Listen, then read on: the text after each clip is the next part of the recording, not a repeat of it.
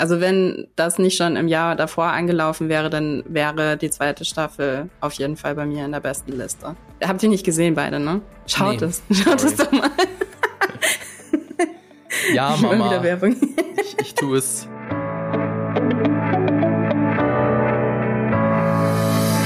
Hallo und herzlich willkommen zu Die Quadrataugen, eurem Film- und Serienpodcast powered by Vodafone.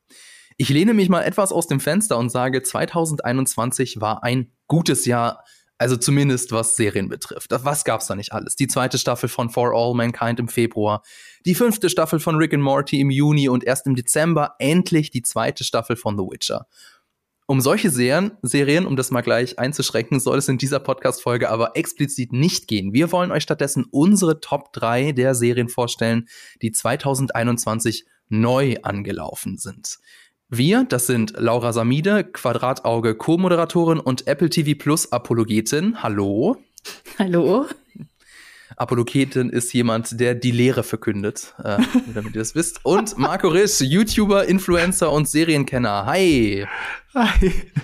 Es, es stimmt so gut. Als ich das letzte Mal bei Laura zu Besuch war, die ganze Zeit Apple Plus hier, Apple Plus da und es lief auch die ganze Zeit Apple Plus. Ich schwöre bei Gott. Und Laura hat recht, der 4K, ich finde der, äh, du hast gesagt zu mir, der 4K-Codec von Apple TV Plus ist am besten von allen Streaming-Anbietern und ich muss dir recht geben. Das stimmt. Ja, 4K sieht auf Apple TV Plus am besten aus. Ja. Es liegt hundertprozentig auch daran, dass es halt niemand außer mir nutzt. also ich habe die Zahlen neulich mal wieder gesehen. Äh, ist also ja, es, es, es, es, es schlägt sich noch nicht in den Zahlen nieder, dass du so, so sehr für Apple TV Plus kämpfst. Dabei bezahlen aber, sie mich so bald, gut. Aber bald, es kommt bald, ich bin, bin mir ganz sicher. Bestimmt. Wir reden ja. ja. heute über die Serien, die neu gestartet sind, aber die, meine Lieblingsserie 2021 von allen Laufenden ist mit großem Abstand Ted Lasso. Hm, und das ist Apple TV. Also wir ja. haben das und das reicht. Das reicht, um die Daseinsberechtigung dieses Streaming-Services zu gewährleisten. ich muss sagen, For All Mankind ist aber auch ganz vorne mit dabei bei mir. Also wenn das nicht schon im Jahr davor angelaufen wäre, dann wäre die zweite Staffel auf jeden Fall bei mir in der besten Liste. Habt ihr nicht gesehen beide, ne? Schaut nee, es. Schaut sorry. es doch mal.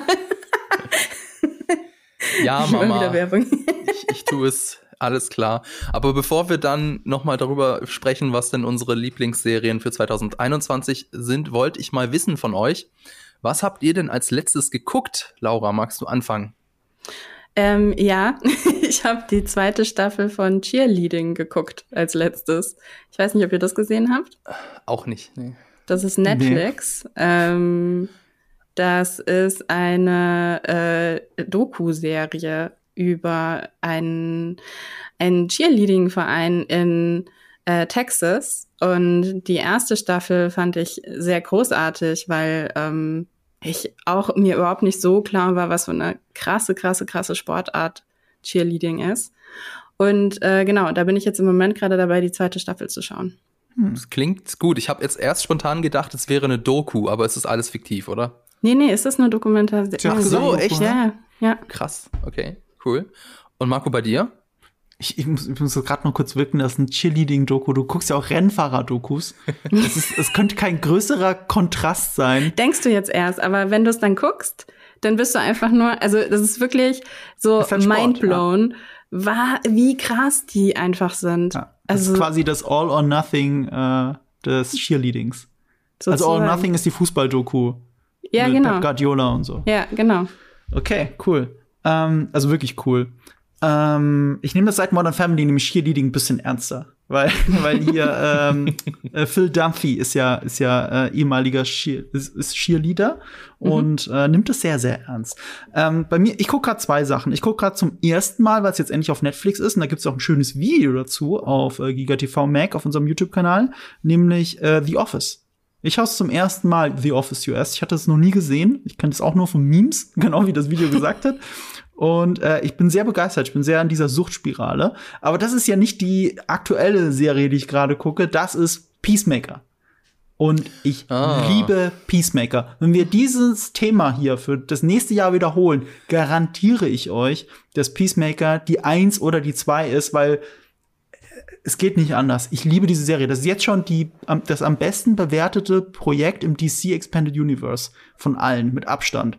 Und ich verstehe es. Das ist eine fantastische Serie und sie ist gerade mal in der fünften der acht Folgen. Und ich finde es unfassbar gut. Es ist witzig, es ist traurig, es ist äh, sehr herzerwärmend, wie es für James Gunn typisch ist. Äh, typisch ist. Ähm, es kann locker mit The Suicide Squad mithalten, locker mit Guardians of the Galaxy mithalten und das alles in einer in einer Serie, die gefühlt in einer amerikanischen Vorstadt spielt und eben nicht mit den großen Superhelden auftrumpfen kann. Und es ist super, super. Wenn ihr Peacemaker nicht gucken könnt, weil ihr den entsprechenden Streaming-Service nicht habt, dann könnt ihr euch aber auf jeden Fall das Intro auf YouTube angucken. Mhm. Das ist so eine Musical-Tanznummer und also sie ist großartig. Also wer, wer, wer auch immer sich die Choreografie ausgedacht hat, der hatte viel Spaß, glaube ich. Ich sag dir, wer sie ausgedacht hat. Also, also das ist ein Musical-Tanznummer, genau wie du gesagt hast, und alle ziehen dabei ein ernstes Gesicht. Und es gibt's ganz normal auf YouTube zu gucken. Es ist zu einem Song von dieser norwegischen Metal-Band Wigwam. Und die Choreografie kommt von der Frau von Ellen Tudyk. Ich weiß ihren Namen gerade nicht. Und das Witzige ist, dass die ganze Serie in der Pandemie entstanden ist, also geschrieben und dann auch vorproduziert und produziert, ähm, hat James Gunn per Skype-Call mit ihr die Choreografie erarbeitet. Aber da das halt im Skype-Call war, musste ja irgendjemand das tanzen, vortanzen. Und das hat ihr Mann gemacht. Das hat Alan Tudyk gemacht aus Firefly, der Pilot, hat im Hintergrund die ganze Zeit die Bewegungen getanzt, die seine Frau quasi dirigiert hat. Und so ist eines der besten Serien-Intros aller Zeiten entstanden. Ich habe das Ding schon hundertmal gesehen und ich kann nicht aufhören, es zu gucken. Ja, so gut ist das Serienintro von The Office nicht. Das ist äh, nämlich meine äh, Serie, die ich als letztes geguckt habe. Und ähm, ich kannte die nicht. Äh, ich hatte sowas wie Stromberg, nur in besser erwartet. Und äh, das ist es auch im Prinzip. Aber was mich total überrascht hat, war, wie wholesome die Serie ist. Mhm. Also die Serie ist einfach großartig darin, die Freundschaften im Büro zu beleuchten und es gibt auch einige Figuren, die haben so wirklich Freundschafts-Arcs, nenne ich es jetzt mal, oder Character-Arcs, von denen ich das gar nicht erwartet hätte. Und ich bin jetzt in der dritten Staffel und kann es gar nicht erwarten, es weiter zu gucken. Äh, die, die Folgen sind jetzt in der, nee, gar nicht wahr, ich bin jetzt schon in der vierten Staffel. Haha, ich habe das gestern, haben wir noch die erste Folge der vierten Staffel geguckt. Die Folgen sind jetzt leider sehr lang, also über 40 Minuten. Es ist jetzt also nicht mehr so, dass man das so einfach mal wegbingen kann. Das, das wechselt sich aber ab. Mit Ach so, 20 okay. Minuten Folgen. Okay, ich, ich habe gerade die vierte trotzdem. durchgeschaut, ich bin jetzt in der fünften. Oh, das ist Staffelauftakt, die ersten paar Folgen sind 40 Minuten, dann alles 20 Minuten und das Staffelfinale nochmal 40 Minuten. Und okay. wie es dann weitergeht, weiß ich nicht, weil weiter bin ich auch noch nicht gekommen. Nicht verraten, ähm, ich bin schon sehr gespannt. Ich habe mich leider schon ein bisschen gespoilert durch unser The Office-Video, aber macht ja nichts. Ähm, ich, es ist ja, der, der Weg ist ja das Ausschlaggebende, nicht das Ziel. Ne? genau. Auf jeden Fall verstehe ich, warum das in den USA die meistgestreamte Serie war letztes Jahr. Da gab es das schon länger auf Netflix und gerade in der Pandemie, weil wie du sagst, es ist so wholesome und fühlt sich so gut dabei und man ist dann auch geistig wieder in der Arbeit, wenn man eigentlich im Homeoffice arbeiten muss. Diese zwei Sachen zusammen plus Netflix hat ergeben, dass es die meistgestreamte Serie der Welt war. Ich ja. glaube tatsächlich, es hat super viel damit zu tun, dass man irgendwie diese ganzen Office-Dynamiken irgendwie im Moment gerade auch so ein bisschen vermisst. Genau, das meine ich damit. Also ich schaue die Serie gerade auch noch mal ähm, und ich habe voll viel vergessen tatsächlich. Ich äh, bin auch gerade sehr begeistert, irgendwie das wieder zu entdecken. Weil ich weiß gar nicht, wann ich die. Wie lang, wie alt ist die dann? Zehn Jahre? Schon so, ja. 2006 irgendwas rum so. Ich glaube 2012 oder so ist sie geendet. Also von hm. neun Jahren. Aber ich dann kann mich auch täuschen. 2012, 2013. Ja. ja. Krass. Also das heißt aber, dass die ersten Folgen, die du siehst, 15, äh, 16 Jahre ja. her sind. Also ich glaube, die erste Staffel ist zu der Zeit entstanden, wo Steve Carroll ähm, ähm, äh, Jungfrau 40 männlich sucht gemacht hat, The 40-Year-Old Virgin. Also das war sein Karrieredurchbruch. Das heißt, es ist wirklich 20 Jahre her, die erste Staffel. Und die erste Staffel ist halt auch noch harten Abziehbild von der äh, UK-Version. Ja. Mm, ja. Und das merkt man dann, wenn sie dann in die zweite Staffel gehen, weil da finden sie so mehr ihren eigenen Tonus mhm. und auch äh, Michael Scott, der von Steve Carell dargestellt wird, der, der wird so eine, zu einer eigenen Figur. Vorher war das so mehr so der, der Sleazeball und äh, er wird auch deutlich sympathischer, was auch das, das Gucken, also für mich ja. äh, sehr viel angenehmer macht. Genau. Genau. Aber bevor wir jetzt dann weiter über The Office reden und äh, gar nicht mehr zu unseren Top 3 Serien kommen, würde ich sagen, machen wir dann hier mal einen Cut und erstmal ein wenig Werbung. Die südkoreanische Zombie-Serie All of Us Are Dead läuft seit dem 28. Januar auf Netflix. Also vielleicht taucht die Serie ja in unserer Top 3 im nächsten Jahr auf. Mal sehen. Denn von der Kritik wird sie schon als das nächste Squid Game gehandelt. Die Kolleginnen und Kollegen von Featured beantworten in einem Artikel die Frage, wie denn die Chance auf Staffel 2 stehen. Featured ist Vodafones Magazin für digitale Kultur. Schaut doch mal vorbei. Link dazu in den Show Notes. Ja, dann fangen wir doch mal an mit unserer Top 3. Sind ja auch nur erst zehn Minuten vergangen, beziehungsweise mit unserem Platz 3. Ladies first, Laura, welche Serie ist es denn bei dir? Also meine drittliebste Serie aus dem Jahre 2021 ist eine Miniserie, die auf HBO gelaufen ist, dementsprechend hier in Deutschland auf Sky zu sehen ist. Sie ist ähm, ein Remake von einem absoluten Klassiker von Ingmar Bergmann aus den 70er Jahren. Ähm, dieser Klassiker soll angeblich dazu geführt haben, dass ähm, unzählige von Ehen geschieden wurden. Also ähm, im Moment gerade ist noch nicht nachzuweisen, ob die heutige Version auch dazu geführt hat, dass sich Ehen aufgelöst haben. Ähm, die Serie heißt Scenes from a Marriage. Ähm, ich dachte Scenes of a Marriage. Ja, das war ein Fehler von mir. Das stimmt nicht. Es ist Scenes from a Marriage. Ach so, okay. Ähm, und ist mit den beiden äh, großartigen Schauspielern entstanden, Oscar Isaac und Jessica Chastain, ähm, die eine krasse Performance hinlegen. Und ähm, wie gesagt, es ist eine Miniserie. Es sind insgesamt fünf Folgen. Ähm, sie beleuchtet wirklich sehr detailliert und sehr intim das Innenleben einer Ehe, wie der Titel schon sagt, ähm, spielt zum großen Teil in einem Haus. Also ist wirklich sehr, sehr beengend teilweise auch. Ähm, hat äh, umspannt, würde ich jetzt mal sagen, einen Zeitraum von auf jeden Fall über einem Jahr. Also springt sehr in der Zeit zwischen den Folgen auch. Und ähm, genau, also ist im Grunde genommen ist es ein Remake, aber es ist natürlich auch wieder eine, eine neue Interpretation. Ähm, und zwar das Intelligente, was ähm, die Creators, also ähm, Hagai Levi, Levi ist der ähm, der Stoffentwickler von dieser, von dieser Serie gewesen. Ähm, sie machen einen Gender Swap. Und zwar ist die ursprüngliche Serie, also es geht, wie, wie man jetzt vielleicht schon irgendwie, äh, wie man erwartet hat, geht es darum, wie sich ein Paar trennt ähm, und auch immer mal wieder zusammenfindet und wieder auseinanderfindet und wieder zusammenfindet und auseinanderfindet. Ähm, und ähm, in, in der heutigen Version ist Jessica Chastain eine ähm, Überfliegerin, eine Karrierefrau, verdient wahnsinnig viel Geld, ist diejenige, die sehr viel reist, ähm, ist in einer sehr hohen Position bei einem globalen Unternehmen. Und Oscar Isaac spielt ihren Mann, ähm, der Akademiker ist, äh, der aus einem ähm, Orthodo äh, der ist orthodox jüdisch groß, gewor groß geworden, ähm, hat sich aber so ein bisschen von seiner von seiner Religion nicht entfernt, aber zumindestens von der von der Kultur darum, hat sich so ein bisschen von seiner Familie auch entfernt, irgendwie zu Beginn der Serie.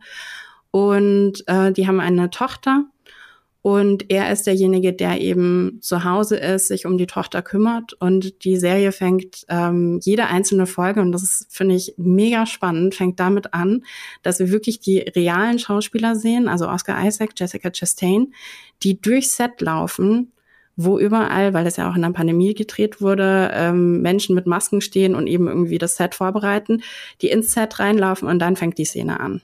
Und ähm, der Grund dafür ist, dass Levi gesagt hat, dass eigentlich jedem von uns solche Szenen passieren könnten.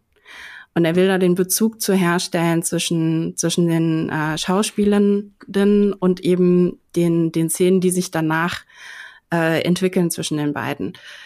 Was ich sehr smart finde, weil ich denke, gerade die Pandemie und dieser beengte Raum, der eben da auch in der, in der Serie erzählt wird, ähm, dass sehr viele Leute sich einfach damit identifizieren können. Ähm, was für, für krasse Szenen sich jetzt eben auch in der Pandemie in, in Zweierbeziehungen eben auseinander, ähm, also ähm, teilweise wahrscheinlich irgendwie vielleicht sogar genauso äh, abgespielt haben oder sich auch abspielen können. Und ähm, genau, also wie wir alle uns eigentlich damit ähm, verbunden fühlen können. Das ist so ein bisschen seine Begründung gewesen. Ähm, genau. Habt ihr irgendwie, ihr habt das beide nicht gesehen, ne? Ich habe es nicht gesehen, aber ich habe es auf der internen Watchliste schon drauf. Ich habe aktuell kein Sky-Abo, ich hole mir das immer wieder mal. Mhm. Ich buche mir wirklich das Sky-Ticket, wie ich es gerade brauche. Und ich warte noch so auf die ein, den einen Grund, mir jetzt sofort wieder ein Sky-Ticket zu holen. Und äh, ich weiß, dass ich es mir angucken will. Also ich fand den Trailer super. Und ähm, ich habe zum ersten Mal von dem Projekt gehört, als es ein bisschen viral ging, dass Oscar Isaac und Jessica Chastain, wie sie da auf dem roten Teppich stehen und, mhm. und sie so herzlich miteinander sind. Und ich dachte im Moment, oh, sind die verheiratet? Das wusste ich gar nicht. Ich wusste, dass Oscar Isaac verheiratet ist. Aber nein, das war der große Skandal, in Anführungsstrichen, über den sich dann die Boulevardpresse ausgelassen hat. Die sind so intim miteinander, weil sie eben auch also so privat, so intim miteinander, wie sie es eben auch vor der Kamera sein müssen. Also da, da das durchbricht auch so ein bisschen die vierte Wand, wie das du gerade gesagt hast mit dem Set, auf das sie drauflaufen, ähm, dass das, dass sich Leute das Maul darüber zerreißen, obwohl es ja gar keinen was angeht. Mhm. Ähm, es fand ich aber so beeindruckend dann, dass ich wirklich gedacht habe, shit, ich muss das sehen. Vor allem, weil Oscar Isaac ist so in seiner Generation einer meiner absoluten Lieblingsschauspieler. Mhm. Also ich, ich liebe einfach Oscar Isaac, Inside Llewyn Davis, einer meiner Lieblingsfilme der letzten zehn Jahre. Und da spielt er ich muss gerade überlegen, spielt er da auch nie? Nein, er spielt ja sogar in Iren. Worauf ich hinaus will, ist, dass Oscar Isaac alles spielen kann. Ich meine, der Typ ist, glaube ich, chilenischer ja. Abstammung, der spielt Iren, der spielt Juden, der spielt alles. Ich, wenn ich mich nicht ganz täusche, ist er auch nicht katholischer Herkunft, sondern tatsächlich halb jüdischer Herkunft. Aber ich habe mich immer irgendwo eingelesen, was all seine, also irisch ist da auch tatsächlich irgendwie drin und deswegen kann der alles spielen, auch ein Poe Dameron in Star Wars. Und äh, ich muss das sehen und Jessica Chastain ist auch immer fantastisch. Also das ist auf jeden Fall auf meiner Watchlist. Mhm, ja, sehr gut. Ähm, Fabian, hast, du hast es auch noch nicht gesehen, oder? Ich habe das auch noch nicht gesehen. Ähm, ich, wie du schon sagst, durch die Pandemie kennen wir das ja alle. Wir stecken irgendwie in unseren eigenen vier Wänden drin. Und ähm, manche haben da jemanden, der da mit in ihren eigenen vier Wänden drin steckt. Und das kann äh, ja so ein Katalysator sein, dass dann sich was anstaut und dann äh, man kann sich nicht aus dem Weg gehen so gut. Denn nicht jeder hat jetzt irgendwie einen Westflügel, in dem man mal gehen kann, um, um irgendwie Dampf abzulassen. Ähm, also es ist, es ist ein sehr spannendes, äh, ja, eine sehr spannende Ausgangslage. Und es ist so die Frage so, hm, will ich mir das gucken, wie eine Ehe kaputt geht? Aber wenn das natürlich gut geschauspielert ist, warum nicht? Vor allem, ich habe ein Interview von oder ein Interview-Ausschnitt von Oscar Isaac gelesen. Und der hat in einem Interview gesagt, hier kämpfen zwei Menschen um ihre Liebe und lernen, ihre Vorstellungen loszulassen und sich auf eine andere Form von Liebe einzulassen. Und das klingt ja sehr viel versöhnlicher und sehr viel schöner als die Prämisse, da geht es einfach nur um ein, ein Ehepaar, das am Ende äh, eine Scheidung will. Hm. Insofern, ja, vielleicht gucke ich es mir auch nochmal an. Ich bin auch sehr verhalten erstmal reingegangen, weil ich das Original eben auch kenne und, und ähm, ich an diesem Original gar nicht rütteln wollte. Ähm, und ich bin sehr froh, dass sie, dass sie halt eine komplette Neuinterpretation und nicht eben ein Remake in dem Sinne gemacht haben. Und ich kann das verstehen, weil es ist natürlich, es ist teilweise schmerzhaft, sich anzuschauen, aber es ist teilweise auch wholesome, sich das anzuschauen. Also es gibt, und es wechselt sich wirklich manchmal innerhalb von Sekunden wechselt das. Und ähm, ich glaube, ich glaube, am Ende muss man es schauen, weil man halt einfach hm. diese Dynamik nicht verpassen darf zwischen den beiden. Ich, ich kann schon mal verraten, eine meiner drei Serien, äh, die wir heute besprechen, ist auch so. Also hat, mich, hat, mich hat dieses Jahr nichts mehr runtergezogen und gleichzeitig war es so wholesome. Ähm, perfekt für die Pandemie. Mhm. Ich habe ich hab gemerkt jetzt im Nachhinein, dass ich ein Thema habe bei meinen drei Serien und das ist ähm, alles, alle drei Serien haben mit Trauer zu tun. Oh. Was irgendwo auch in die Pandemie reinpasst. Oh, da habe ich mir gar keine Gedanken drüber gemacht, ob ich irgendwie unbewusst auch ein Thema habe. Vielleicht schon. Vielleicht, vielleicht habe ich eine äh, Revelation mit bei Platz 1, aber aktuell noch nicht. Äh, ich würde sagen, wir kommen zu Markus drittem Pick.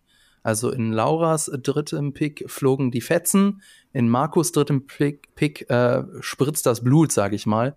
Was Ja. hast, wenn ich um das schon mal vorwegzunehmen, denn du hast ein, ein, eine ganz bestimmte Serie, nämlich Also in zwei von meinen drei Picks Fritz Blut. Also ich sehe ich sehe noch nicht die Gemeinsamkeit, aber vielleicht könnt ihr mir sagen, was die Gemeinsamkeit bei meinen drei Picks ist. Eigentlich ist mein dritter Pick der langweiligste Pick. Und eigentlich ist er das überhaupt nicht. Das ist der spannendste und verrückteste Pick, den man hätte, dieses Jahr hätte wählen können. Das Problem, in Anführungsstrichen, ist nur, das war gleichzeitig die erfolgreichste Serie der Welt. Es ist Squid Game aus Südkorea. Es ist schon fast langweilig, weil ich, ich weiß, wie, wie der Hype hochgeschwappt ist auf Social Media und alle drüber geredet haben. Ähm, ich, ich weiß gar nicht, haben wir auf äh, Quadrataugen auch einen Podcast dazu gemacht? Da muss ich auch Nee. nicht so weit ausholen. Ach, gar nicht. Ähm, das, das Ding ist halt, alle haben plötzlich drüber geredet. Es, es, es war in den Trends. Es ist unfassbar. Wie ich, allein wie ich von dieser Serie erfahren habe, okay, ich kannte den Trailer, habe den Trailer gesehen, habe gedacht, okay, kreativ, koreanisch, brutal, Battle Royale mäßig, gesellschaftskritisch, muss ich sehen, sieht cool aus und hab's wieder vergessen. Und eines Tages schreibt mich mein Bruder an, mein Bruder, eine SMS, hier, ähm, kennst du Squid Game? Sollte ich das gucken? und mein Bruder, der guckt sowas nicht. Der guckt nichts künstlerisch Anspruchsvolles aus Südkorea. Wenn ich ihn frage, ob er Oldboy kennt, guckt er mich komisch an. Er weiß nicht, wovon ich rede. Und ähm, dass er mich das schon fragt, das war so der Moment, wo ich gemerkt habe, ist das Ding groß? Ist das, ist das, gucken das Leute, reden da Leute darüber? Ich dachte, ich gucke das ganz alleine und finde da niemanden, mit dem ich drüber reden kann. Und dann habe ich es angefangen zu gucken, erst nach meinem Bruder. Und ich liebe diese Serie. Also sie ist halt so verrückt kreativ. Gegen Ende ein bisschen vorhersehbar vielleicht. Ähm, ich meine, muss man über die Prämisse reden? Es ist Battle Royale zusammen mit Big Brother. Es geht um viel Tod, es ist super gesellschaftskritisch, es geht um arme Menschen, die bereit sind, alles zu tun und ihr Leben zu riskieren und das Leben anderer zu riskieren, um reich zu werden. es geht um als der- verschuldete Menschen. Konkret. Hochverschuldete Menschen, stimmt. Ja. Wobei, wobei ich natürlich nicht bei allen weiß, wie die. Waren alle verschuldet? Es kam mir so vor, ja. Wahrscheinlich, ne? Deswegen war bei ja auch so der, Personen der definitiv nicht, aber, aber das ist was Okay, anderes. aber es war halt so, das war der, der Grund, warum alle ja gesagt haben, wir müssen da mitspielen. Wir haben keine Mhm. andere Wahl. Ne? Ja. Ja. Äh, auf jeden Fall ist das ein weltweiter Hit gewesen. Deswegen will ich gar, gar nicht so viel Zeit darauf verschwenden, jetzt über den Inhalt zu reden oder so.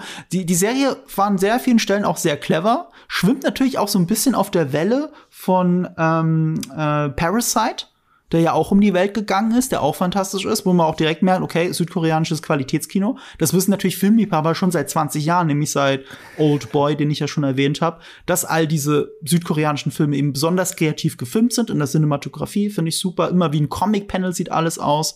Ähm, es ist immer gesellschaftskritisch, es ist unfassbar brutal. Es ist krass overacted, aber es funktioniert in dieser theaterhaften Kulisse. Und äh, das liebe ich an Squid Game. Die Serie ist leider auf eine zweite Staffel ausgelegt, was ist, ich sag leider, weil das verhindert so ein bisschen rundes Ende, was die Serie zum perfekten Gesamtereignis macht und klingt so ein bisschen wie, ja, okay, Cliffhanger, komm schon, es muss weitergehen. Und das bevor es ein Erfolg war. Ähm, dass das so kreativ ist und so cool ist, merkt man auch daran, dass der Autor dieser Serie ähm, zehn Jahre lang, glaube ich, dran geschrieben hat. Er hat zehn Jahre lang dran geschrieben, vor allem nie nicht dran geschrieben, sondern versucht, das Projekt zu verkaufen. Und keiner wollte es. Und ironischerweise musste er, um seine Miete bezahlen zu können, seinen Laptop, auf dem er dieses Skript geschrieben hat, auch verkaufen, sein MacBook.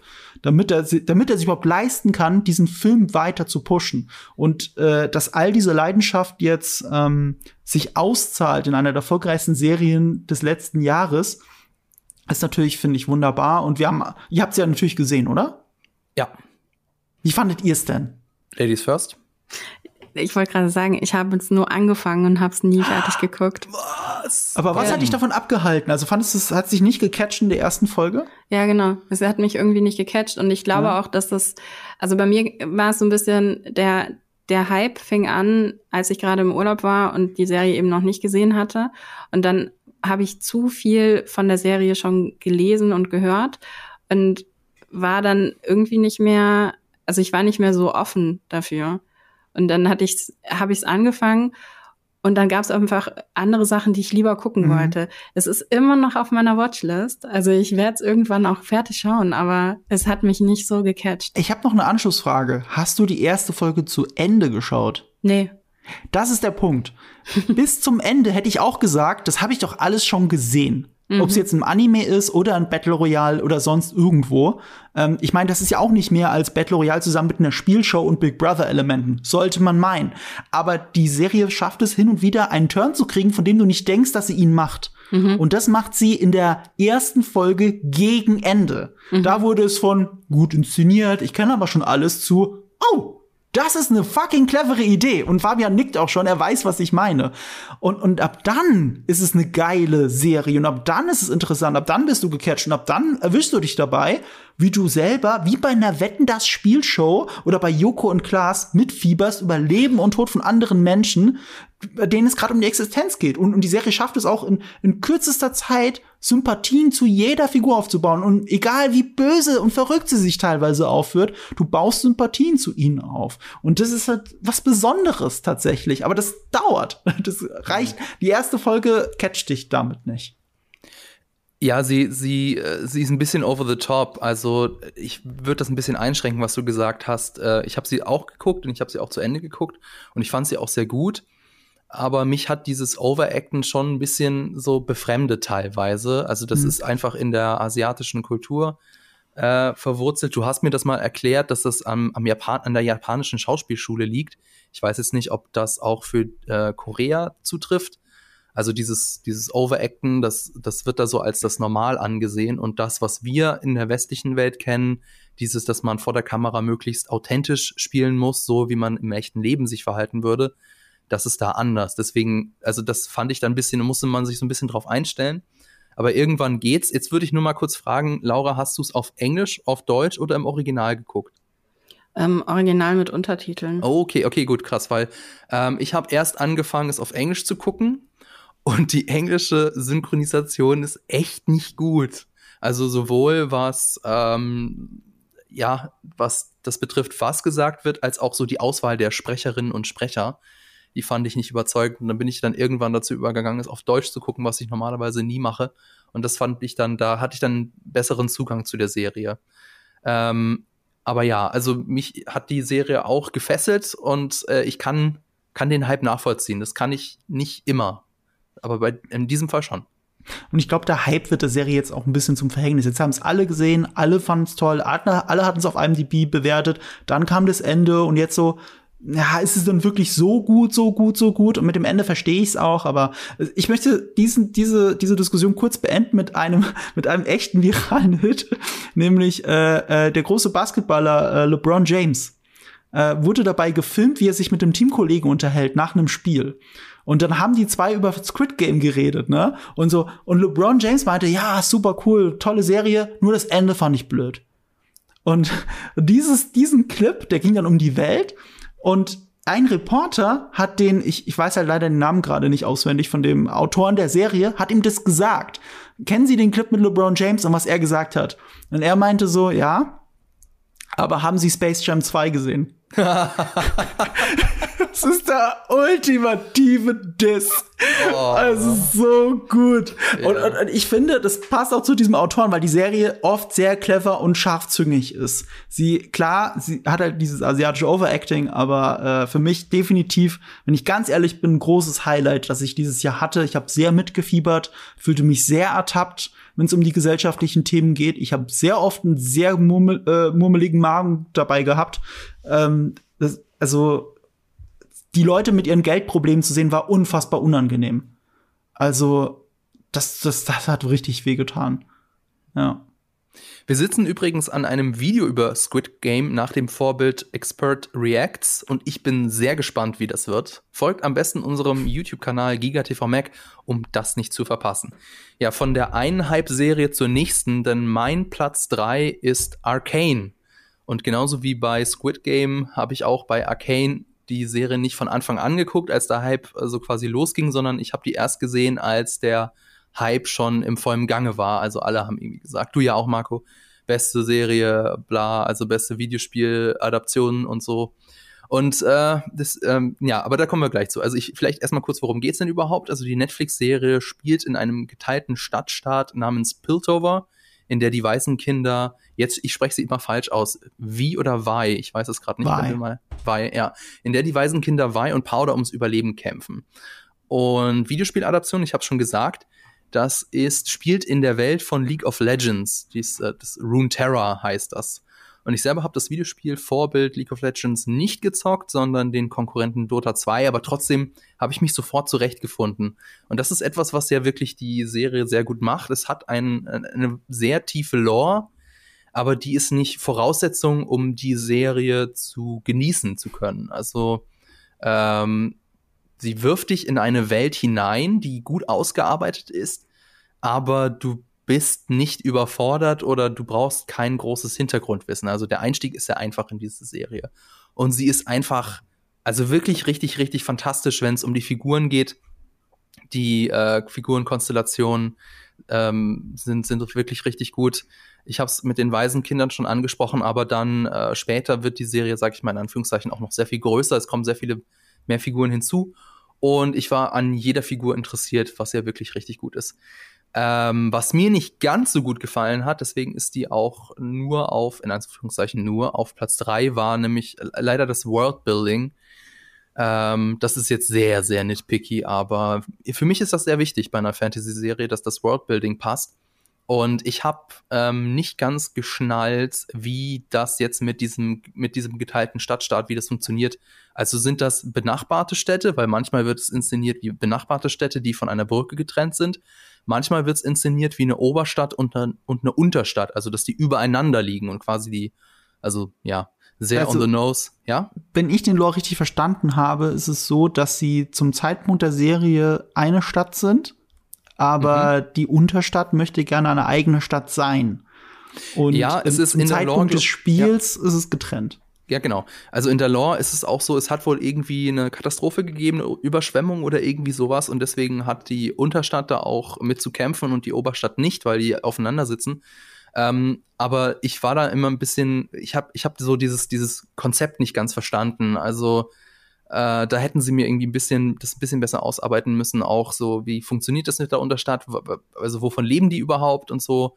Und sind die abhängig von der Oberstadt oder umgekehrt? Das fand ich nicht ganz so cool, ist aber, also wie gesagt, also sehr nitpicky und äh, das ist auch, glaube ich, nur so mein Problem. Ähm, die erste Folge fand ich, also so wirklich gehuckt hat mich die Serie übrigens auch erst nach der dritten Folge. In der dritten Folge gibt es ein ein Twist. Ja, es ist ein Twist. Ich sag, ich, es ist eigentlich kein Twist. Es ist eine dramatische Entwicklung. Mhm. Und danach ist nichts mehr wie vorher. Und erst dann war ich so gehuckt. Wie, wie ist es denn bei euch? Also, wir haben jetzt gar nicht darüber gesprochen im Vorfeld. Laura, ob du die geguckt hast, weiß ich nicht. Hast du die geguckt? Nee, es ist ja Auch. eine Zeichentrick-Anime-Serie, in dem Spiel hätte ich nicht gesehen. Es ist keine Anime-Serie, es ist okay. eine Animationsserie. Deshalb habe ich, ein, da war ein Slash dazwischen. Das ist eine, Ach was so. ist das? Eine Animationsserie. Ja, ich bin, bin ich immer raus, ne? Also, äh, ich versuch's immer mal wieder und ich scheitere jedes Mal wieder kläglich, weil ich mich einfach kein Interesse aufbauen kann für gezeichnete Charaktere, weil mir da einfach der Bezug fehlt. Okay, dann so be it. Aber, aber, Marco, aber ja? ich habe ich hab eine Assoziation, das hört sich nämlich für mich so an, wenn du mir von der Serie erzählst, als wäre das die ähm, ausführliche Version von dieser Spüli-Werbung mit Villa, Villa Riba und Villa Barro. Erinnert ihr euch daran? Nein, Mit der sorry. oberen Stadt und der unteren Stadt. Und die eine Stadt benutzt das richtige Spülmittel und die andere ah, nicht. Ah ja, doch, jetzt kommt. Ja, das jetzt ist meine Assoziation dazu. Stimmt, sorry. die einen sind super glücklich, weil ihre Pfannen glänzen und die genau. anderen sind super traurig. Ja. ja. Ja. genau so ist das. Du so hast ist es, richtig okay. erfasst. Alles klar. Alles klar, genau. Das, da müssten wir mal ein Video drüber machen. Nee, aber Marco, du hast die Serie ja geguckt. Ich liebe sie. Ja. Also es ist wirklich, ich war ja Teil der Hype-Maschinerie und ich habe mich wirklich schwer schweren Herzen entscheiden müssen zwischen Squid Game und Arcane. Und wenn du, wenn ich nicht gewusst hätte, dass du Arcane als dritten Platz nimmst, dann hätte ich vielleicht Arcane genommen, nicht Squid Game. Aber so bin ich froh, dass wir eine etwas diverse Liste haben mit ganz verschiedenen Tipps. Ähm, ich war ja Teil der Hype-Maschinerie. Ich durfte den ersten Akt, das waren die ersten drei Folgen, schon früher sehen, und zwar deutlich früher und unter einem ganz krassen Embargo. Also das Embargo lief wirklich erst aus an dem Tag, wo die Serie rauskam. Erst dann durfte ich überhaupt sagen, dass ich sie schon gesehen habe und äh, wie gut sie ist.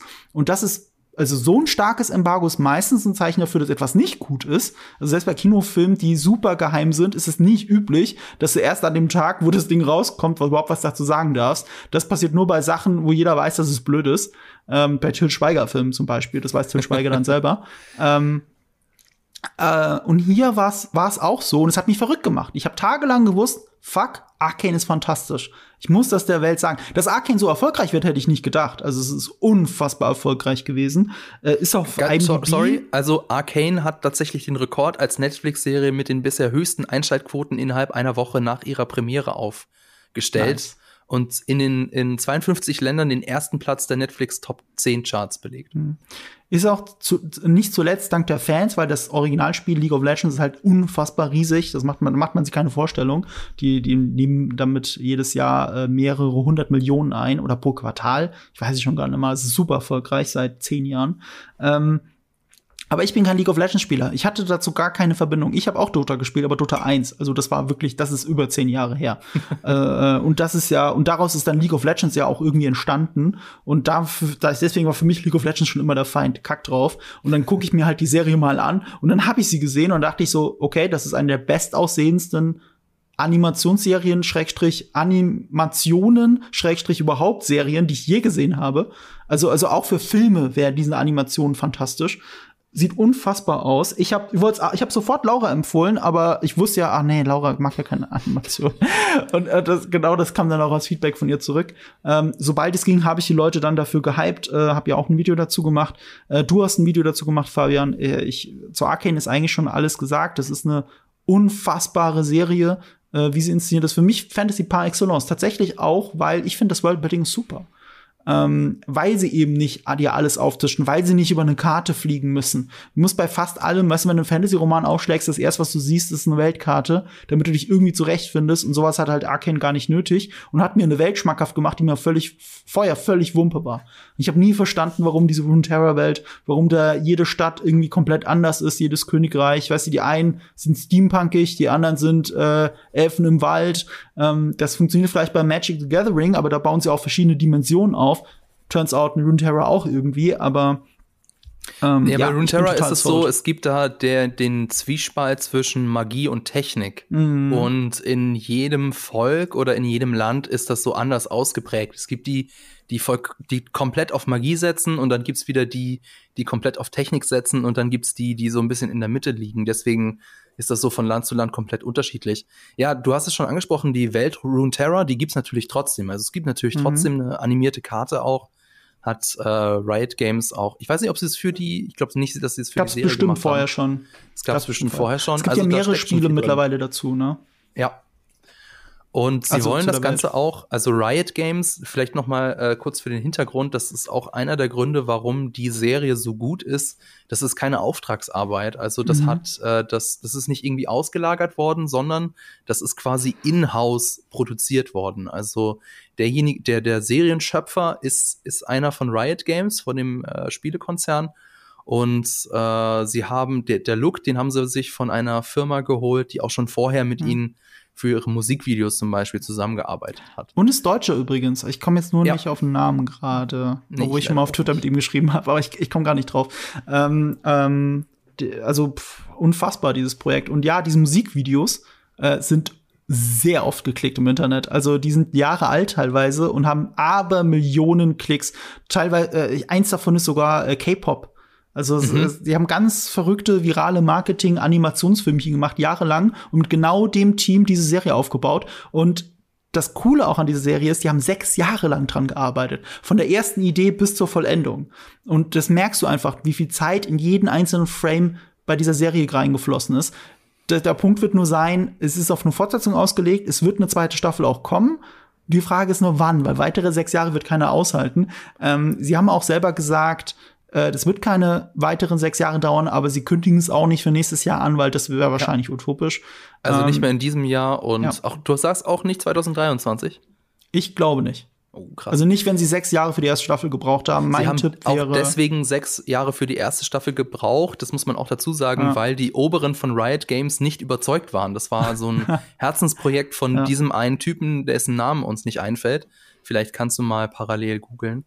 Und äh, der hat das vorgeschlagen und Riot Games war eher skeptisch, weil war klar, weil wir wir sind eine Videospielschmiede, was sollen wir jetzt hier mit einer Serie machen? Aber mach mal ruhig. Und der hat dann so nach und nach, der hat mal hier ein Tausender, in, in mhm. Anführungszeichen, äh, abgezwackt und an einem Künstler gegeben, hier mach mal ein Konzept Art, Konzeptart und das so nach und nach vorgelegt. Mhm. Und daraus hat sich das dann entwickelt, dass dann irgendwann die, äh, die Oberen überzeugt waren und gesagt haben, okay, mhm. coole Sache, do it. Aber das, das war der Grund, warum das so lange gedauert hat. Ja, ähm, ich muss mich auch korrigieren. Ich bin geistig ja immer noch bei 2021. Also ich bin so. der Meinung, dass es 2022 nicht kommt. Nee. Aber selbst wenn 2023 kommt, dann würde ich tippen Ende des Jahres frühestens. Also wirklich okay. im Herbst. Also viel früher wird es, glaube ich, nicht sein, wenn wir einfach davon ausgehen, dass wieder neun Folgen sind. Um es noch einmal neutraler auszudrücken, das ist die mit am besten bewertete Serie der Welt. Ich glaube, darüber gibt es nicht viel oder gar nichts. Ich weiß es gerade nicht. Also mit 9,4 hatte sie teilweise auf IMDb als Gesamtserie. Das ist äh, genauso viel wie Breaking Bad, glaube ich. Das ist schon ein bisschen, naja, okay, bisschen krass, aber. Ja, aber das ist ja nur eine Wertung. Ich, ich habe ja auch gesagt, ähm, die Spielefans neigen auch dazu, viel höher zu bewerten. Ähm, ich verstehe aber die hohe Wertung, weil es für mich ja. wirklich eine perfekt gemachte Serie ist, die irgendwo über 9, auch verdient hat. Ähm, Ob es jetzt auf der gleichen Stufe ist wie Breaking Bad, will jetzt auch nicht unbedingt sagen, aber das ist schon der Animationshimmel gerade, diese Serie. Und sie endet auf einem, also mit einem Knall, wortwörtlich. Und mhm. wir sind alle hochgespannt darauf, wie es weitergeht. Aber wir müssen uns eben, wie du gesagt hast, leider noch ein bisschen gedulden. Gut, dann kommen wir doch einfach zu unserem Platz zwei. Marco, magst du diesmal erzählen, was bei dir auf dem Platz gelandet ist? Ähm, das wäre beinahe auch auf Platz 1 gelandet. Ein großer Struggle für mich. Es ist aber die Serie, von der ich vorhin geredet habe. Sie ist, also nichts hat mich dieses Jahr so runtergezogen wie diese Serie und gleichzeitig auch wieder aufgebaut und das gute Menschen glauben lassen. Es ist die Serie Made auf Netflix. War auch zusammen mit einer deiner Lieblingsserien ähm, in der Liste der vier besten Serien auf Netflix überhaupt von Hideo Kojima, dem Videospiel-Guru, ähm, der auch Metal Gear Solid gemacht hat und Death Stranding. Ähm, er ist auch ein bisschen biased, weil eine seiner Darstellerinnen spielt hier die Hauptrolle, nämlich Mar Margaret Qualley, wenn ich jetzt den Namen richtig sage. Ähm, die hat in Death Stranding eine Nebenrolle gespielt und ist hier die Hauptrolle. Und sie macht das so fantastisch, dass ich mich ärgere, dass sie keinen Emmy dafür gewonnen hat. Ich weiß gar nicht, wer den Emmy dieses Jahr. Gab es schon einen Emmy? Also für 2021 war es Emmy oder Golden Globes? Nee, es waren Golden Globes. Golden Globes gab's Sie hat schon. keinen Golden Globe gewonnen und ich glaube, sie war auch nicht nominiert und ich verstehe das beim besten Willen nicht. Ich kannte die von anderen Filmen, nämlich von Nice Guys, uh, The Nice Guys, den finde ich fantastisch, von Shane Black, der spielt so eine kleine Nebenrolle. Ihr kennt sie alle von Once Upon a Time in Hollywood. Das ist die Frau, die mit Brad Pitt im Auto sitzt und ihn zu äh, Charles Manson führt. Und ihre Mutter kennt jeder von uns, das ist Andy McDowell, die aus äh, äh, täglich grüßt, grüßt das Murmeltier und überhaupt Anfang der 90er Jahre eines der großen Love Interests in, in, in, in Hollywood war, ähm, also im Film. Und Margot Qualley spielt auch in dieser Serie ihre Mutter und macht auch eine fantastische Darbietung. Auch hätte locker für beste Nebendarstellerin Nominierung verdient. Gibt's bestimmt auch irgendwo, aber leider nicht bei den Golden Globes, soweit ich weiß. In Mate geht's darum, es geht um eine Frau, die wegen häuslicher Gewalt ihren Mann verlässt mit ihrem Kind. Also nicht ihren Mann, sondern ihren Freund. Die sind, glaube ich, nicht verheiratet. Ähm, und dann sich natürlich in einer sehr prekären Situation befindet, weil sie hat kein Geld, sie hat keinen Ort, wo sie hin kann. Ihre Mutter ist auch äh, psychisch nicht stabil und lebt in keinen geordneten Verhältnissen. Und sie steht quasi nur da mit einem Auto und einem Baby oder einem Kleinkind. Ich glaube, das Kind ist äh, zwei Jahre alt. Und das ist halt eine prekäre Situation. Und deswegen fängt sie an zu putzen für Geld. Und äh, das beruht, beruht auf einem Buch, Made. Also, äh, und das ist eine Autobiografie von der Autorin. Das heißt, ich, ich habe nicht, nicht verifizieren können, wie viel davon jetzt echt ist. Aber es basiert auf einer echten Geschichte.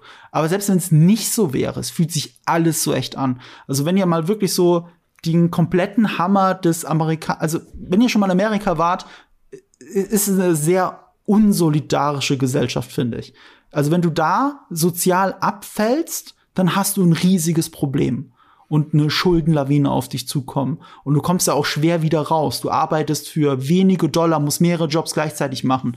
Und das hat alles diese Serie. Und ich meine, da geht es ja auch nicht nur um Amerika. Da gibt's genauso, also gerade was die häusliche Gewalt angeht, gerade was deine Behördenwahnsinn angeht und wie du wieder auf eigenen Füßen landen kannst. Das, das, das betrifft Deutschland genauso, das betrifft jedes Land der Welt wahrscheinlich, erst recht Frauen. Und ähm, das hat, das, das war so unfassbar unangenehm, das zu gucken. Aber gleichzeitig, ja, es, es, es war auch schön. Und viel mehr will ich gar nicht dazu sagen. Ich kann nur sagen, guckt euch das an. Das ist so, so eine Achterbahnfahrt der Gefühle, die hauptsächlich, weil gerade wie eine Achterbahn, eine Achterbahn fährt ja von oben nur runter und nimmt diese Geschwindigkeit mit. Und dann geht's ab und zu wieder ein bisschen hoch und dann wieder mehr runter, um wieder Geschwindigkeit aufzunehmen. Und genau so ist diese Serie. Es zieht dich runter, zieht dich runter. Und immer wenn du denkst, oh, jetzt ist ein Punkt erreicht, jetzt kann's mal gut sein und dann ist es schon wieder schlecht. Und, und selbst wenn es mal gut ist, fragst du dich, ist das jetzt gut, dass es so gut ist? Hat, sie hat es ja gerade nicht selber geschafft. Gerade das Kommissar Zufall schenkt ihr Hilfe ist das der Weg aus, aus, aus sozialen Missständen? Oh nee, es ist doch nicht der Weg, weil auch das ist, ist, äh, beruht auf Gefälligkeiten, die andere Menschen wollen. Und äh, das tut unfassbar weh. Und ich bin mir sicher, dass äh, Laura die Serie lieben würde, aber ich glaube, sie hat sie nicht gesehen, oder? Ich habe sie gesehen. Ah, okay, okay. Wie fandst du sie? Ich fand sie auch mega gut. Ähm, und ich glaube, genau das, was du eben gerade gesagt hast, fand ich ähm, so wahnsinnig toll, dass es halt diese Auf- und Ups gibt und dass man, dass diese Serie wahnsinnig gut mit diesen Erwartungen spielt. Ne? Also, dass du, selbst wenn was Gutes passiert, dass du irgendwo immer dieses Bauchgefühl hast. Irgendwie stimmt hier noch was nicht und irgendwie ist es noch nicht, das ist noch nicht das Ende. Und ich ich stimme dir auch zu. Ich finde die Schauspieler und Schauspielerinnen in dieser Serie sehr, sehr, sehr stark. Ich möchte an der Stelle auch nochmal äh, Nick Robinson erwähnen, der eben den Freund von ihr spielt. Ja. Ähm, den kennt man aus äh, Love Simon, einer auch ein also glaube ich, einer meiner Lieblingsfilme, die auf Netflix so sind. Ach, der war das. Mhm. Deswegen kam er mir so bekannt vor.